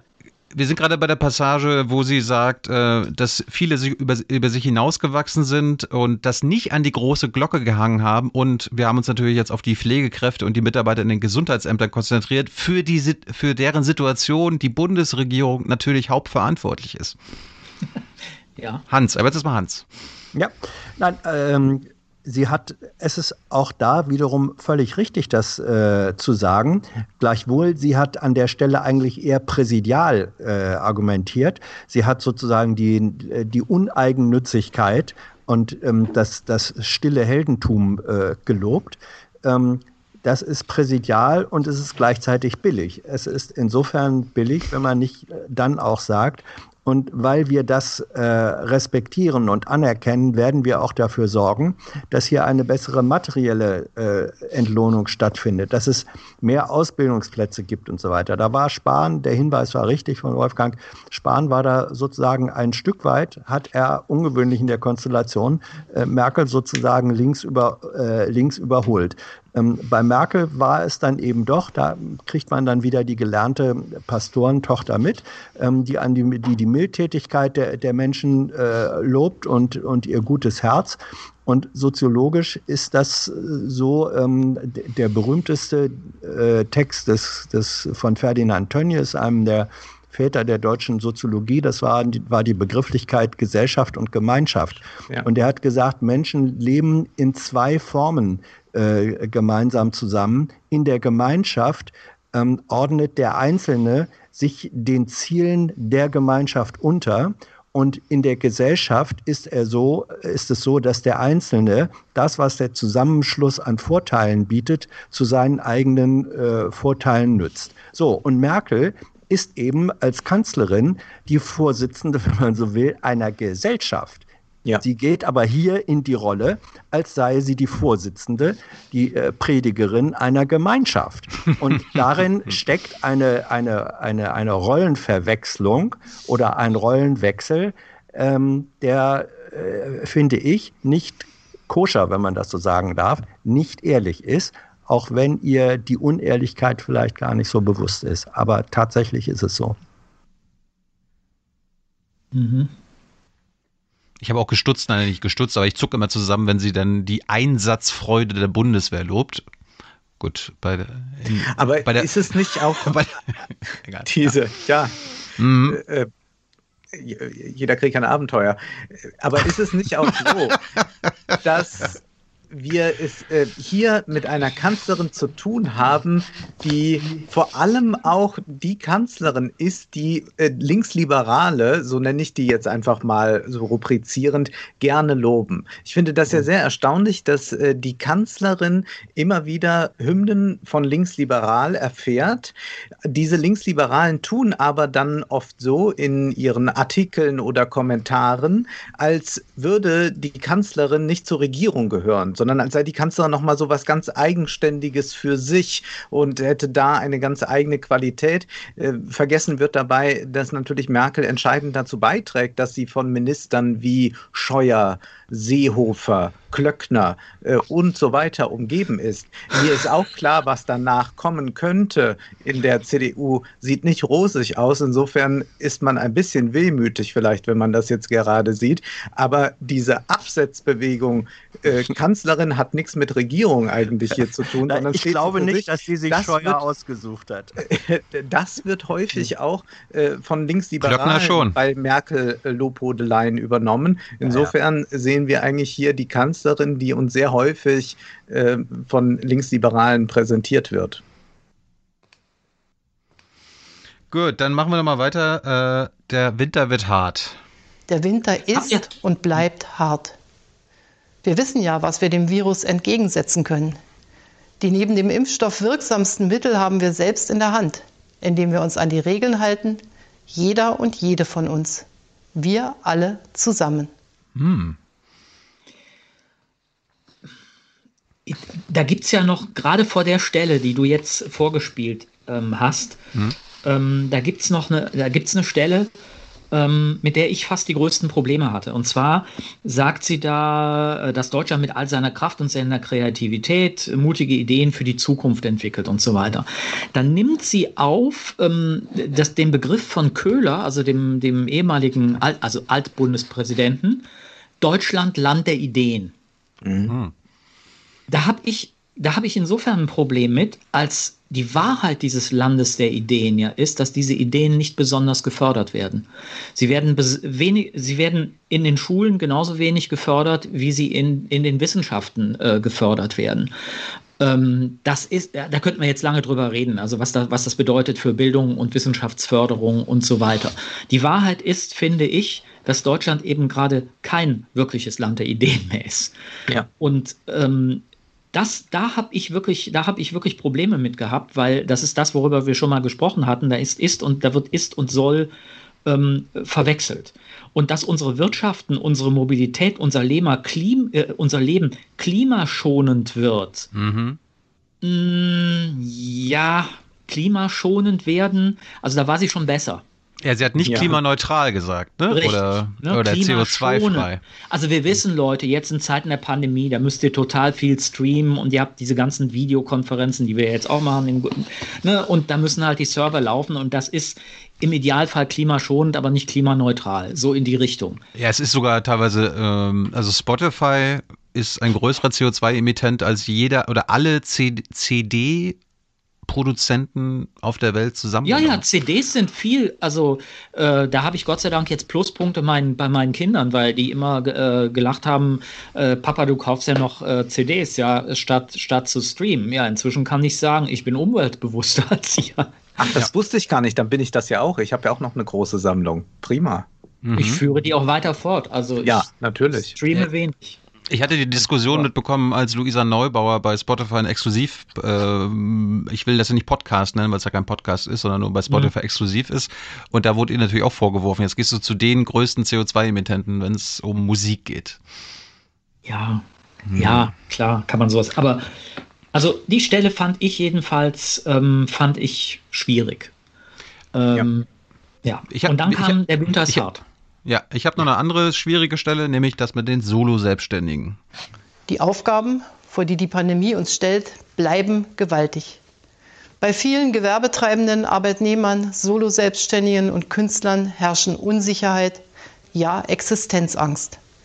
Die Bundesregierung hat sie in dieser ganz unverschuldeten Notlage nicht allein gelassen. Staatliche Unterstützung in nie dagewesener Höhe hilft. Verbesserte Kurzarbeitsregeln greifen. Arbeitsplätze können so bewahrt werden. Da mixt sie ja erstmal ganz schön viel zusammen, also Angestellte, Kurzarbeit ja. und dann die Solo-Selbstständigen. Und sie tut auch nicht so krass wie Steinmeier, aber auch so, na, wir haben euch ja nicht allein gelassen und euch wurde oder wird geholfen, was nicht der Fall ist. Doch, es ist doch, doch, Thilo, so wie das halbvolle Glas eben nicht leer mhm. ist, da wird etwas reingetan. Und ähm, die, die, äh, die Kritikwürdigkeit fängt dann an, wenn aus der Tatsache, dass etwas reingetan wird, dass es Hilfe gibt, wenn daraus abgeleitet oder so getan wird, als sei das schon hinreichend.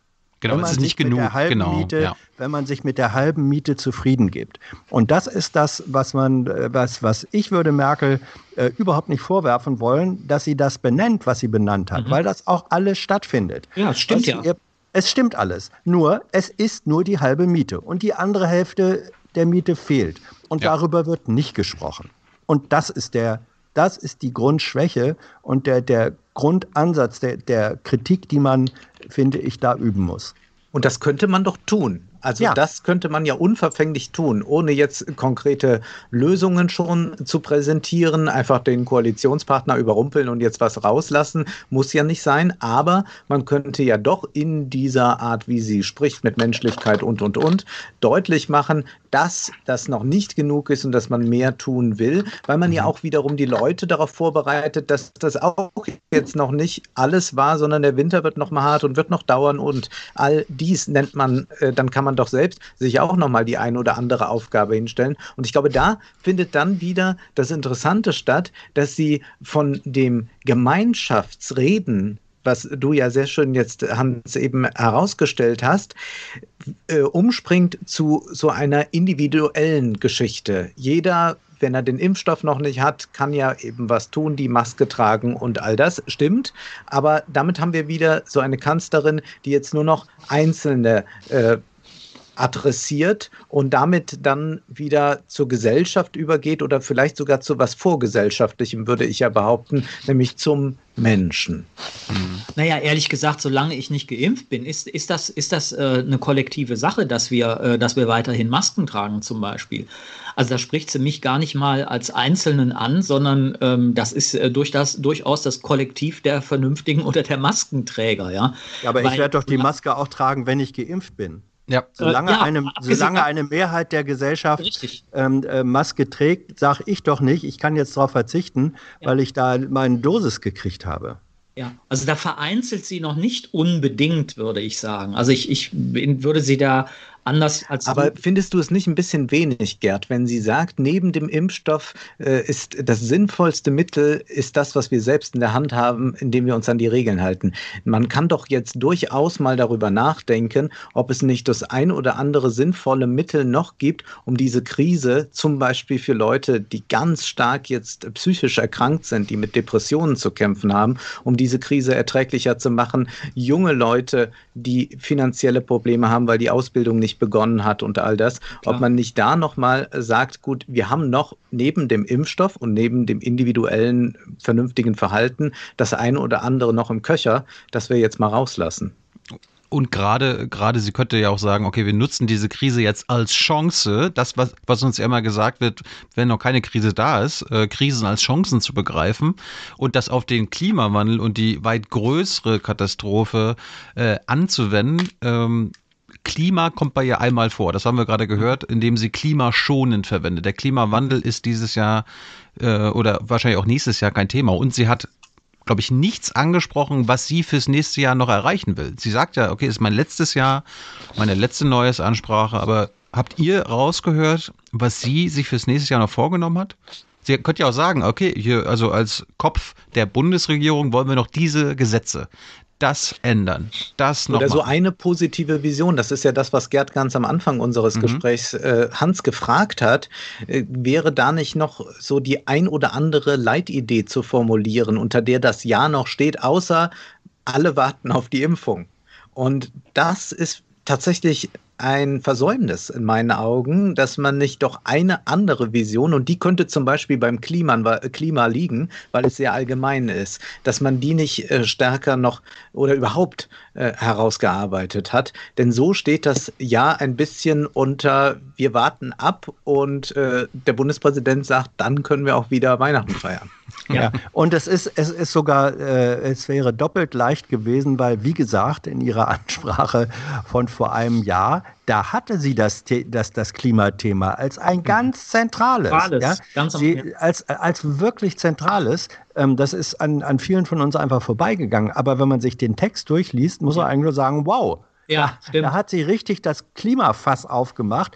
So, und wie leicht wäre es jetzt gewesen, in diesem Zusammenhang zu sagen, ja, in diesem Jahr ähm, wird es weiterhin darin geben, die, die, äh, die äh, Corona-Folgen ähm, äh, zurückzudrängen, zu dämpfen äh, hin zu einer nicht alten, aber vielleicht äh, neuen, wieder auch gesellschaftlichen neuen äh, Normalität. Und dann kann man sagen, das bedeutet, wie ich schon vor einem Jahr sagte, dass aber das wirklich große Thema der Klimawandel, der uns in einer Weise bedroht, die äh, vermutlich in der Langfristigkeit noch weit über äh, Covid-19 rausgeht, ja. das äh, steht dann erst recht und dauerhaft wieder auf der Tagesordnung. Hätte sie machen können.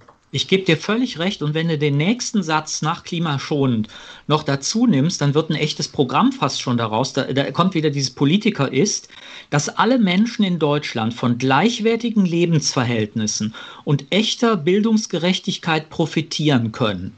Die ja. haben wir verdammt nochmal faktisch nicht. Mhm. Wir haben keine echte Bildungsgerechtigkeit. Also auch wenn das behauptet wird. Dank Ihrer Politik. Genug, hm? Was dank, Ihrer, dank Ihrer Politik und der Politik der CDU auch. Nein, da würde ich Sie, nein, da würde ich Sie ausnahmsweise in Schutz nehmen. Also wenn du an Butterwege zum Beispiel denkst, und ich habe mich selber in, in meiner Sendung häufiger mit Kinderarmut beschäftigt, es ist vollkommen egal, welche Regierung am Drücker, also welche Parteifarbe ähm, in der Regierung war. Kinderarmut war nie ein Thema. Die Kinderarmut ist in, mehr, in den letzten 20 Jahren kontinuierlich gestiegen.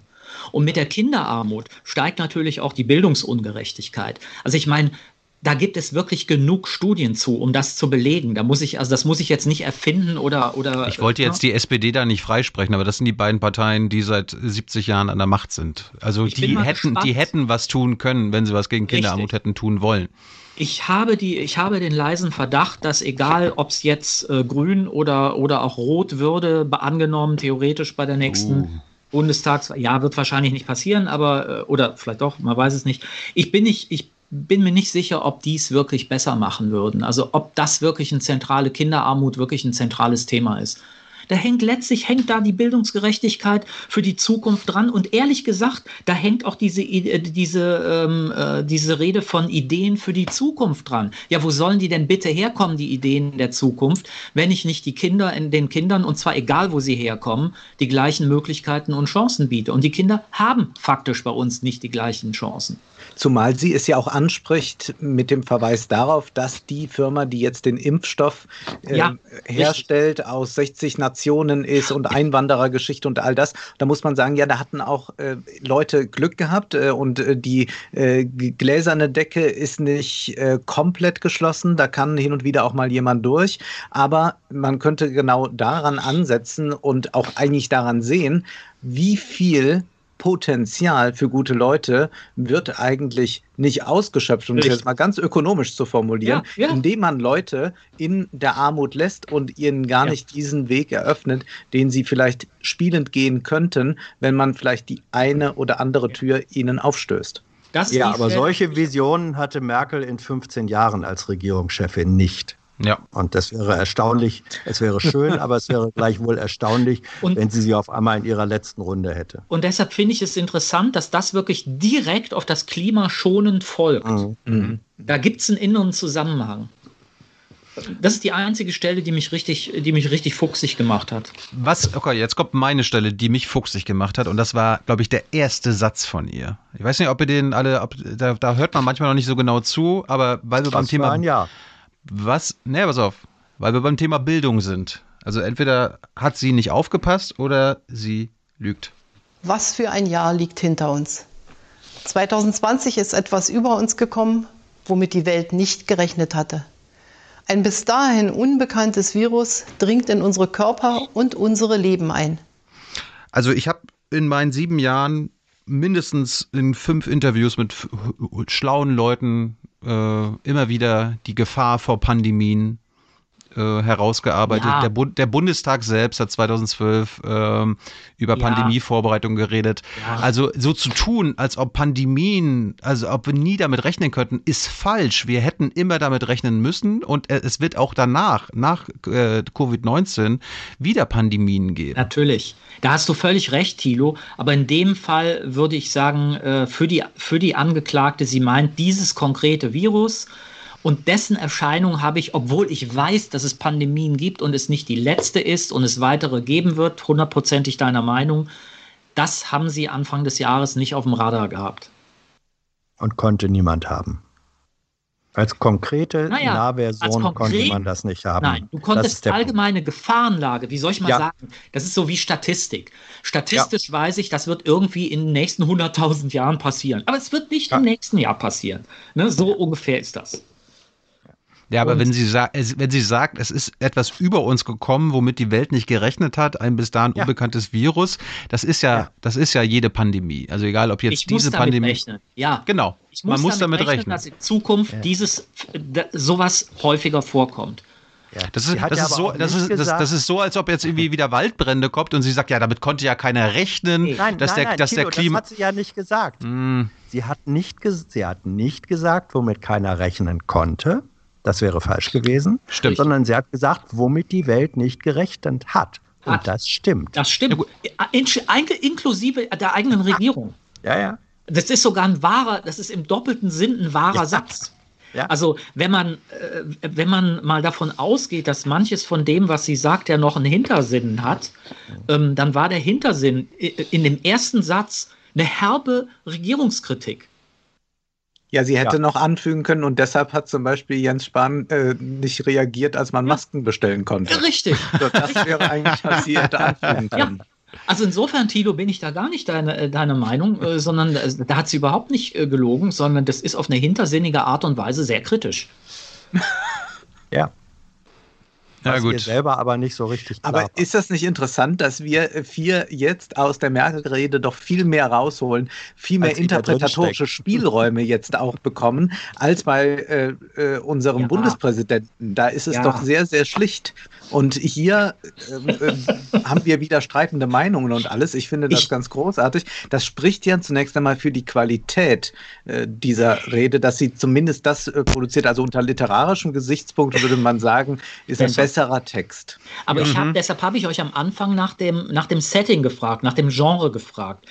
Die, das könnte ja sein, dass eine Weihnachtsansprache immer am Ende das Christkind hat, ja, das unter dem Tannenbaum irgendwie die Erlösung bringt. Und die Silvester- und Neujahrsansprache a priori säkular ist ähm, und sich, obwohl, und das hat mich verwundert, am Schluss Gottes Ähm, Segen. der Segen. Ja. Also das hat mich sehr verwundert. Also eigentlich ist die Silvesteransprache die säkulare und die andere die erwartbar, erwartbare Predigt und eher tendenziell religiös. Ja, so ist es ja auch. Nur, nur die säkulare ist eben Pastorentochter. Und äh, Ah, das, Das- will ich ihr jetzt, mein Gott, ja, könnte, sie hat auch als Wissenschaftlerin durchaus geredet ja, in ja, dieser Rede. ja, ja, hat sie auch. Aber, aber äh, also das nehme ich ihr zum Beispiel tatsächlich ähm, äh, ab, dass sie, dass diese Begrifflichkeit äh, für sie Teil ihrer, ihrer äh, Ja. ähm, geistigen und seelischen und auch ähm, ideologischen im, im neutralen Sinne Innenausstattung ist. Das glaube ich schon. Ideologisch im neutralen Sinn ist eine gute Formulierung. Gut, zum Schluss, ich nehme eine Frage aus dem Chat mit rein. Die geht an euch drei. Was hat in den Reden gefehlt, fragt Patrice. Was hätte sie ansprechen können? Merkel oder Steinmeier? Und er schlägt vor das Thema Rassismus, Polizeigewalt und Black Lives Matter Proteste. Ja, oder muss hätte man, oder, oder, oder muss man, muss man damit leben, muss man damit leben, weil die Pandemie so groß war? Nein, das muss man nicht. Also man hätte ruhig den einen oder anderen Akzent noch setzen können. Dafür fällt aber dann wiederum anderes weg. Also das ist schwierig. Ich glaube, vielleicht ist ein Thema, äh, hätte man ansprechen müssen. Das wäre aber dann auch mit Selbstkritik verbunden gewesen. Das wäre ein wirtschaftliches oder ganz klar ein geldpolitisches gewesen. Man hat sehr viel Geld aufgenommen und man müsste jetzt eigentlich sagen, wir haben, das hätte gereicht. Sie hätte sagen können oder auch der Bundespräsident hätte sagen können, wir haben gelernt anders über Geld nachzudenken. Denn ich glaube, das setzt sich so langsam durch, dass man äh, abkommt von äh, gewissen Paradigmen, die nicht mehr haltbar sind, die schon lange nicht stimmten, aber die sich jetzt äh, auch äh, trauen, immer mehr Leute zu sagen, dass sie nicht stimmen und sie haben sich auch nicht dran gehalten, sonst würden sie sich nicht derart Schulden aufnehmen, denn sie denken jetzt anders über Geld nach. Und das wäre zugleich auch das Eingeständnis gewesen, dass man selbst etwas gelernt hat und vielleicht auch eine äh, positive Richtung, die man damit aufmacht. Wenn wir nämlich jetzt anders lernen, über Geld nachzudenken, könnten wir zum Beispiel den Klimawandel nochmal anders angehen. Hm. Möglicherweise ist ja, ist ja, sie hat das mit dem Lernen ja angesprochen. Also was du jetzt forderst, hätte sie sehr gut, in der Tat sehr gut sagen können. Und ich frage mich natürlich immer, ob das politische Spiel so ist, dass wenn du das wirklich offen zugibst als Politiker, dass wenn du dich wirklich hinstellst und sagst, ich habe mich geirrt oder ich habe einen Fehler gemacht, ähm, ich lerne und wir müssen jetzt ähm, sowas wie zum Beispiel äh, Geldpolitik ähm, nochmal anders und neu bewerten. In dem Moment kriegst du natürlich erbarmungslos von allen Leuten auf die Nase. Und ich, ich bin mir immer unsicher, inwieweit man Aber das. Sie will, ja, sie will ja nicht mehr wiedergewählt werden, Gerd. Also wann, wenn nicht jetzt? Naja, sie hat natürlich ihre Partei im Rücken und ähm, es, es, haben ja schon andere Leute darauf aufmerksam gemacht, dass sie, dass sie äh, davon spricht, ähm, dass das voraussichtlich ihre, ihre ja. Ja, wenn, die, wenn die Herren sich da irgendwann einig werden sollten, sonst mache ich es noch weiter. Ja. nee, ich glaube, so weit geht sie, glaube ich, nicht, sondern ähm, es geht, glaube ich, eher, ich meine, wie lange hat es gedauert, bis nach der letzten Bundestagswahl ähm, so, eine neue Monate. Regierung gewählt ja. wurde? Ja, das kann ja kann ja sein, dass Koalitionsverhandlungen sich so lange, lange hinziehen, lange dauern, dass die gar nicht zu Silvester abgeschlossen sind. Ja, ich glaube, äh, sie hat eher das als eine, als eine ja. geringe Option gesehen. Aber auf die Frage, äh, was, ge was gefehlt hat, ähm, es ist eigentlich für mich das, worüber wir schon mehrfach gesprochen haben, dass sie in den richtigen Anteilen, wo etwas gemacht wurde, nicht gleichzeitig auch gesagt hat, die zweite Hälfte des halbleeren Glases. Ähm, das hat sie nicht benannt. Ich finde, das hätte für eine ehrliche Bilanz äh, sehr gut dazugehören können. Das zweite war eben in der Tat zu benennen, dass der, dass der Klimaaspekt, die, die, äh, der Klimawandel, den sie in der letzten, im letzten Jahr ja so äh, herausgearbeitet hatte, dass das ähm, nach wie vor oder es recht auf der Agenda steht. Und ich glaube auch nicht, dass man jetzt noch zusätzliche Einzelpunkte, so wichtig die sind, äh, Black Lives Matter und so weiter, äh, Black Lives Matter, ähm, ich, ich glaube nicht, dass eine weitere äh, Aufstapelung von Einzelpunkten mir gefehlt hätte, sondern eher in der Frage, und da hätte sie aufgreifen können, 2020 äh, als ein Jahr des Lernens, ähm, zu sagen, wie geht dieser Lernprozess? A, was haben wir tatsächlich gelernt? gelernt? Und was, was steht als Konsequenz dieses Lernens, ja. als reale Aufgabe vor uns? Das hat mir ein Stück ja. gefehlt, obwohl sie es richtig, man hätte es gut machen können. Ich bin da total bei dir. Das ist, das wäre, wäre meine Kritik auch.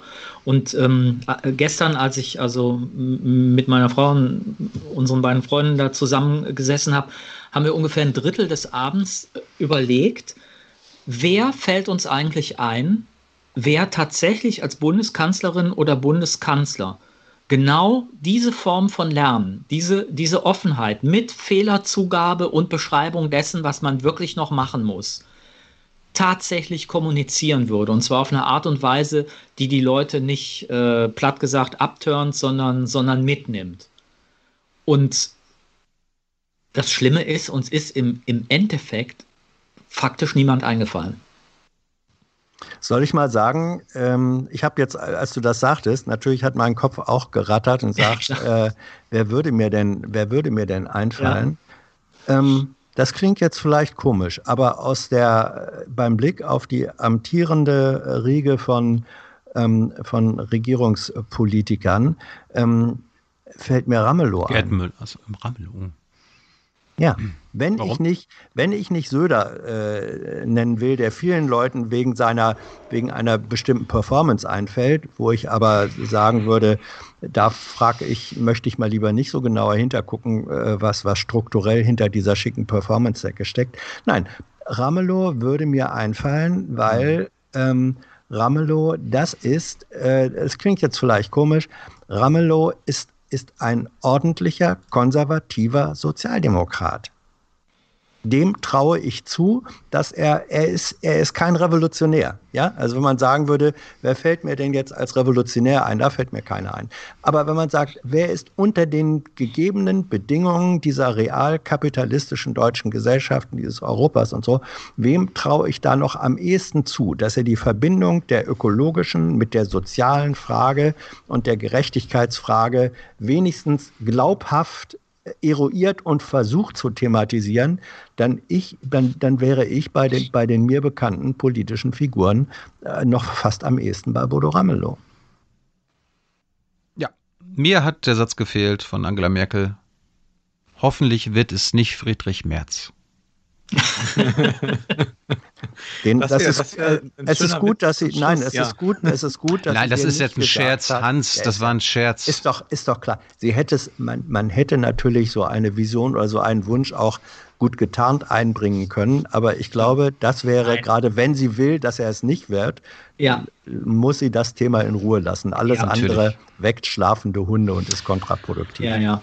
Gut, letzte Runde. Äh, Wolfgang hat ja sein Statement schon in der Analyse zum Schluss auf den Punkt gebracht. 2021 könnte ein furchtbares Jahr werden, ähm, bezogen auf die nächste Bundestagswahl. Gerd, Hans, fürchtet ihr auch? Also, also er hat das, äh, Wolfgang das abgeleitet von der ähm, grünen Einstellung, selbst mit Friedrich Merz zu koalieren, Hauptsache in die Regierung. Es gab da eine Aussage von Renate Künast, auf die ich mich bezogen hatte. In, mhm. die, hat Hans, die hat Hans herausgelockt. Mhm. Tja, ich bin im Moment ein bisschen ratlos. Ich, ich weiß es wirklich nicht. Also es wird sich vielleicht auch wirklich ein bisschen dann entscheiden, wenn zum Beispiel klar ist, wer bei den Grünen jetzt eigentlich ins Rennen geht. Mhm. Glaube ich nicht. Also ob, also, ob, also, also ob Habeck oder Baerbock, die würden beide. Ja. Mhm. Ja, und dann also kommt es natürlich schon auf die Inhalte an. Ich, ich bin mir einfach nicht sicher, wo wirklich, also welche Leute denken wirklich ernsthaft in die Richtung, genau wie, wie ihr das eben formuliert habt, Klima, Bildung, Ökonomie, soziale Gerechtigkeit tatsächlich tatsächlich zu verbinden. Das ist ein Riesenpaket. Und ich glaube, in der Tat hat da keiner im Moment, und das nehme ich auch keinem übel, wirklich die, die, die Patentlösung, die es nicht gibt. Aber was ich mir doch auf die Fahnen schreiben muss, ist, dass ich diese Themen angehe. Und ich, mhm. muss das, ich muss das einfach in den nächsten Jahren zusammenbringen, sonst fliegt mir der Laden um die Ohren. Absehbar. Und ich weiß nicht, wer das im Moment wirklich ähm, richtig auf die Reihe kriegt. Ich bin da sehr ich kenne ich kenne eine Menge Grüne äh, in der Partei, die genau das wollen und können. Nur die, die an der Macht sind und was zu sagen haben nächstes Jahr oder dieses Jahr jetzt, ähm, sind es nicht. Ne, das ist ja auch immer äh, unsere Kritik. Die Grünen machen mit sich selbst schon Kompromisse, bevor die Koalitionsverhandlungen überhaupt angefangen haben. Mhm. Und die Linke? Also ich meine nicht, dass sie jetzt die Chancen hätten, Bundeskanzlerin oder Bundeskanzler zu stellen. Die, ich glaube, die Linken spielen keine Rolle, weil SPD und linke äh, Grüne nicht mit denen wollen. Ja, okay. Ja. Ja, ähm, wie gesagt, was die, was die Einzelpersonen äh, angeht, wenn man Einzelpersonen rauslösen könnte, habe ich, hab ich gesagt, wär, aber ich meine, das ist ja auch eher ein Trostpreis, äh, ne? wenn man mhm. den Namen Ramelow da in die Debatte, aber ich, ich wüsste nichts anderes. So, und äh, aber äh, dieser Satz äh, kann 2021 ein, wie war das? Ein furchtbares, furchtbares Jahr. Ein furchtbares Jahr werden. Ja, kann sein, weiß kann ich sein. aber nicht. Ich habe ich hab keine, ich hab keine Glaskugel. Ähm, wir wissen doch, wir wissen doch alle nicht, wirklich keiner von uns weiß, wie das nun tatsächlich mit Infektionszahlen, mit schweren Krankheitsverläufen, mit Intensivstationen wird. Wir wissen alle nicht, wie es sich in den unterschiedlichen Sektoren äh, der Ökonomie, der Finanzen äh, auswirkt. Also was wir jetzt, natürlich, wir haben jetzt in diesem Jahr ein neues Verhältnis zum Geld äh, gewonnen. Das ist aber ein Stück weit, ist das einfach auch Blase und Behauptung.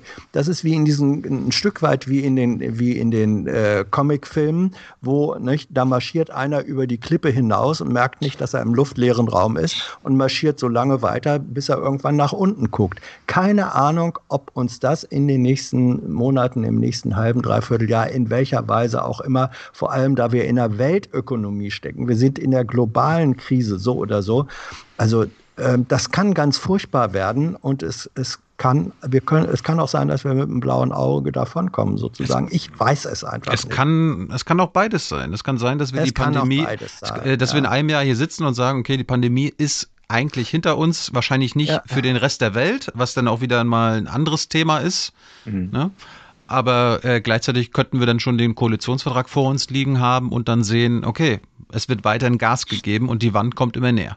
Und da ja, könnte man. Wir wissen nicht, was mit dem Klimawandel ist. Keine genau. Ahnung, wie genau. Und, da, und dann könnte man trotzdem. alles nicht. Genau. Ja. Man, man, könnte, man könnte in einem Jahr, und da könnte Wolfgang recht haben, obwohl wir die Pandemie besiegt haben, können wir trotzdem feststellen, dass es furchtbar ist, weil die Weichen für die nächsten Jahrzehnte, die jetzt unbedingt in der nächsten Regierung gestellt werden müssen, nicht gestellt werden.